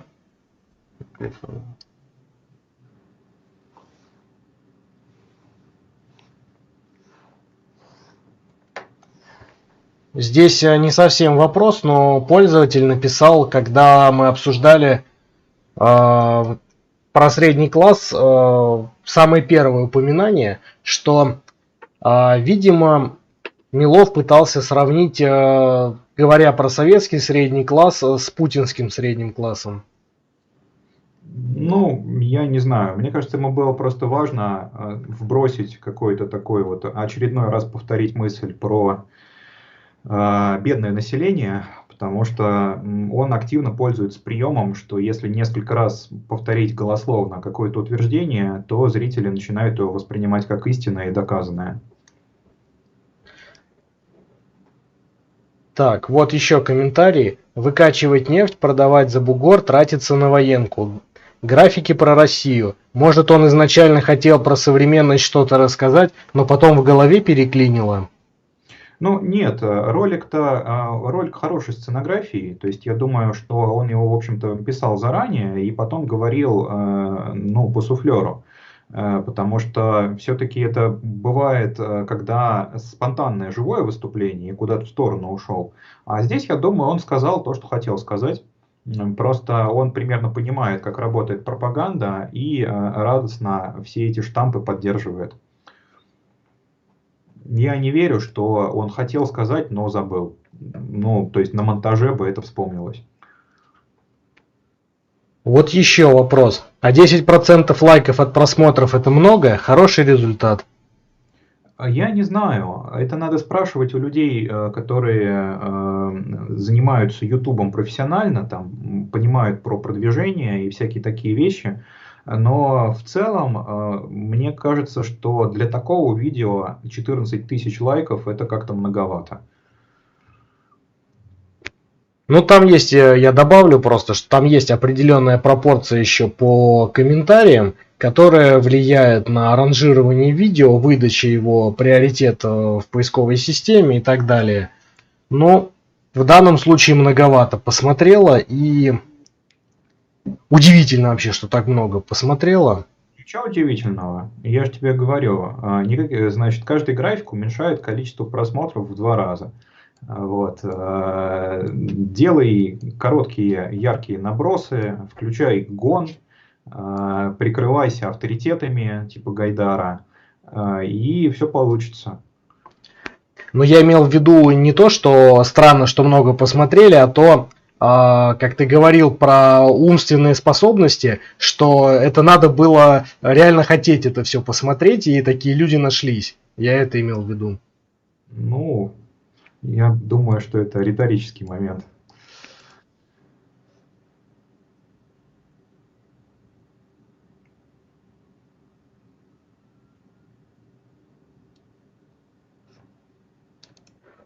Так, еще вопрос. По поводу нищеты населения. Как ее можно оценить вообще? На какие цифры можно опира- ориентироваться на ВВП или сравнение ВВП с, с экспортом? Или как? Ну, собственно, на реальные располагаемые доходы э, населения с учетом какой-то оценки э, общественных благ э, денежной, чтобы ее можно было приплюсовать к доходам, которые в виде зарплаты поступают. Ну, то есть, на самом деле, таких оценок делалось довольно много как раз в период, когда мы соревновались с Америкой, потому что тогда советские ученые тоже пытались понять вообще, где мы находимся – а, значит, я некоторые книжки выкладывал, некоторые там потом могу, а, ну, как-то ссылки на них дать. Но общий ответ, что смотреть чисто на ВВП, на душу населения, это такой немножко трики, а, потому что ВВП далеко не обязательно распределяется между всеми людьми. Обычно смотрят на, сравнивают просто по медианной зарплате, а, если это разные страны и разные валюты, то валюты сравнивают по паритету покупательной способности. А если мы говорим о конкретно сравнении с Советским Союзом, то а, там, конечно, нужно добавлять к благам, которые вот люди покупали, какую-то оценку благ, которые они получали ну, в таком условно бесплатном виде, типа там бесплатные путевки в санатории, бесплатная медицина, вот это все. Но можно сделать э, какой-то расчет, сколько это могло бы стоить, там, допустим, в сравнении с западными аналогами, и тоже приплюсовать. А, и, в общем, такие расчеты даже делались, просто я наизусть, наверное, не воспроизведу авторов. Но э, лучше смотреть не на ВВП, а именно на реальные располагаемые доходы. Так, вот пока сейчас э, заканчивали ответ, еще вопрос поступил. Была ли альтернатива реформам товарища Косыгина? Насколько понимаю, был некий затык с производительностью, и его нужно было преодолеть, но по итогу вышло так себе. Э, хороший вопрос, он, в общем, меня тоже занимает. Э, я понимаю, что у реформ Косыгина была определенная предпосылка, то есть их не на ровном месте стали делать. Собственно говоря, теоретически, наверное, альтернатива была. Вот, я ее вижу как раз в усилении планового начала и в усилении э, такой информационной открытости. То есть это частично в каком-то смысле пересекается вот с идеями Глушкова насчет АГАЗ. Но э, практически для того, чтобы она могла реализоваться, нужно было, э, чтобы какое-то большинство политически активных деятелей очень этого хотели. А, а вот здесь э, уже немножко сложнее, потому что, по-моему, в какой-то момент в партии вот такие пламенные большевики, которые топили за коммунизм, просто кончились. А, и, к сожалению, я сейчас вижу ситуацию так, что если у тебя партиец занимает э, какой-то хозяйственный пост, ну, то есть я член партии, там, секретарь э, ЦК и одновременно директор какого-нибудь крупного завода или министр – то а, в какой-то момент ведомственный интерес а, для того, чтобы моему заводу выбить условия получше, а, может быть в том числе за счет других заводов. Или моему министерству выбить условия получше, может быть в том числе за счет других министерств. Он начинает превалировать над вот этой вот самой идейностью. Поскольку в политэкономическом смысле сохранялась товарность, то есть экономическая обособленность производителей, то до поры до времени можно было делать так, чтобы получать какую-то дополнительную выгоду э, за счет окружающих и э, не иметь с этого серьезных проблем. То есть существовала проблема безбилетника, когда э, есть какие-то решения, которые хороши для моего предприятия, но плохи для общества в целом, и если я эти решения принимаю, то мне обратка прилетает не сразу или вообще не прилетает. И э, вот э, я могу представить разные способы, как с этим можно было бы бороться, но они все требуют, чтобы был какой-то актив, который, собственно, желает с этим бороться. А вот э, он, я так понимаю, закончился. Поэтому, наверное, если говорить о советской экономике вот в таком совсем высокоуровневом, то есть что можно было бы сделать, то я достаточно быстро упираюсь в проблемы, которые уже не экономические, типа проблемы воспроизводства коммунистов э, в вот этот переходный период, если переходный период затягивается и там первые поколения умирают. Но это если в двух словах отвечать. Здесь еще поступил такой вопрос. Как можете прокомментировать позицию Потапенкова? Ну, я все-таки хочу, наверное, сейчас остаться в рамках Милова, вот. Э, я считаю, что Потапенков э, абсолютизирует э, товарность, то есть он рассказывает о том, что план составлялся чисто в рублях, и всем было вообще все равно, чем вот это вот рублевое задание наполнять. Ну, то есть можно сделать один топор за 100 рублей или 100 топоров за рубль, и всем все равно. Главное, что произвели на 100 рублей продукции. И хотя определенные тенденции такого рода были, но это, конечно, очень сильная абсолютизация. И поэтому говорить, что вот, э, собственно, это была единственная причина а, распада СССР, а вот если бы все планировали в штуках, то все было бы хорошо, а, я считаю, что это недопустимое упрощение. Я, собственно, об этом с ним дискутировал тоже и лично. А, но, как это часто бывает, все при своих остались. А, планирование в важнейших видах продукции шло в натуре, то есть что-то планировали в рублях, что-то в натуре. А, но, в общем, какого-то кардинального влияния на значит, нарастание экономических проблем это не оказало. Поэтому я считаю, что он добросовестно заблуждается. Точнее говоря, он абсолютизирует только один из факторов. Вот еще вопрос поступил. А, значит, пользователь Евгений пишет. Я видел, как, как твои работы используют в пропаганде даже антикоммунисты. У тебя учатся пропагандисты. Зачем тебе самому уподобляться пропагандистам? А, я не хочу уподобляться пропагандистам, но э, так или иначе все равно нужно решать а, дилемму легкости донесения информации, потому что ну, у меня были лекции, вот, с которыми я начинал там по советской экономике, их смотрит там порядка, ну, за несколько лет посмотрел несколько тысяч человек. Вот. Есть формат простых чисел, там э, лидирует Олег с большим отрывом. Он делает ролики на 10 минут, которые смотрят там по 150 тысяч. И есть остальная редакция, которая регулярно получает по башке за то, что наши ролики недостаточно популярные. Вот. Есть Милов, э, который показывает просто чудеса эффективности, потому что если тот же самый Олег или я, мы сидим долго, упорно, значит, подбираем цифры, а потом еще по башке получаем, потому что приходит какой-нибудь Юлин и начинается спор, какая цифра правильная, то Милов делает ролик просто вот из воздуха, то есть в ролике три графика, и все графики вообще не относятся к делу. И э, он так допирает э, артистизмом, значит, там, картинками, музыкой, группой кино, э, что это прокатывает. И э, я не хочу уподобляться Милову вот один в один, ну, то есть работать чисто вот, э, как это сказать, э, всеми правдами и неправдами, наращивать количество просмотров, вообще э, не заботясь о научной э, добросовестности. Но вместе с тем э, я понимаю, что если этого не делать, то, ну, как бы, мою точку зрения просто будет знать мало людей. Поэтому здесь есть какой-то баланс, который надо найти, и который я пытаюсь найти. Вот спрашивают вдогонку, Алексей, не хотите ли Каца разобрать? Там тоже готовиться почти не надо. Я, если честно, никого не хочу разобрать, а, ровно по тем причинам, по которым, а, которые я озвучил в начале. Потому что Милова смотрит 140 тысяч, а мой разбор послушал 50 человек. Ну, то есть э, я мог, э, наверное, чем угодно позаниматься этим вечером, и по э, пользе это что угодно, там, я не знаю, попить чаю, послушать музыку, почитать книжку, вот, по пользе обществу это было бы, ну, наверное, сопоставимые вещи, вот, Илья, извини, это не тебе персонально, это просто, ну, некое свойство мира, которое вот так работает.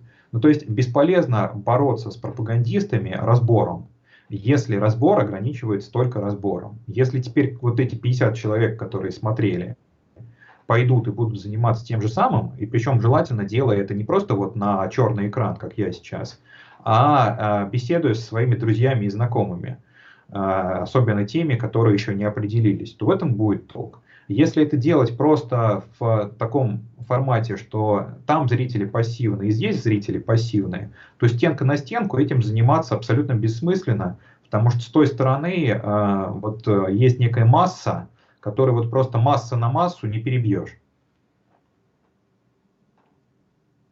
Так, ну что же, вопросы в чате, я так вижу, кончились. Ну, тогда на этой э, немного да. безрадостной ноте предлагаю наше сегодняшнее общение завершить. Я благодарен всем, кто решил э, потратить почти два часа своего времени на то, чтобы посмотреть Милова и послушать мои комментарии. Спасибо всем, кто смотрел. А, спасибо Илье за этот опыт а, и до встречи ну, на каких-нибудь других роликах. Алексей, большое спасибо, что согласились сегодня с этим помочь. Формат был оригинальный. А, уверен, что все это будет не зря. И вдогонку нас еще посмотрят. YouTube подошьет это к рекомендациям Милова, и кто-то из этих людей, я верю, перейдет, тоже посмотрит и задумается. Вот. Хорошо, спасибо, до свидания, хорошего вечера.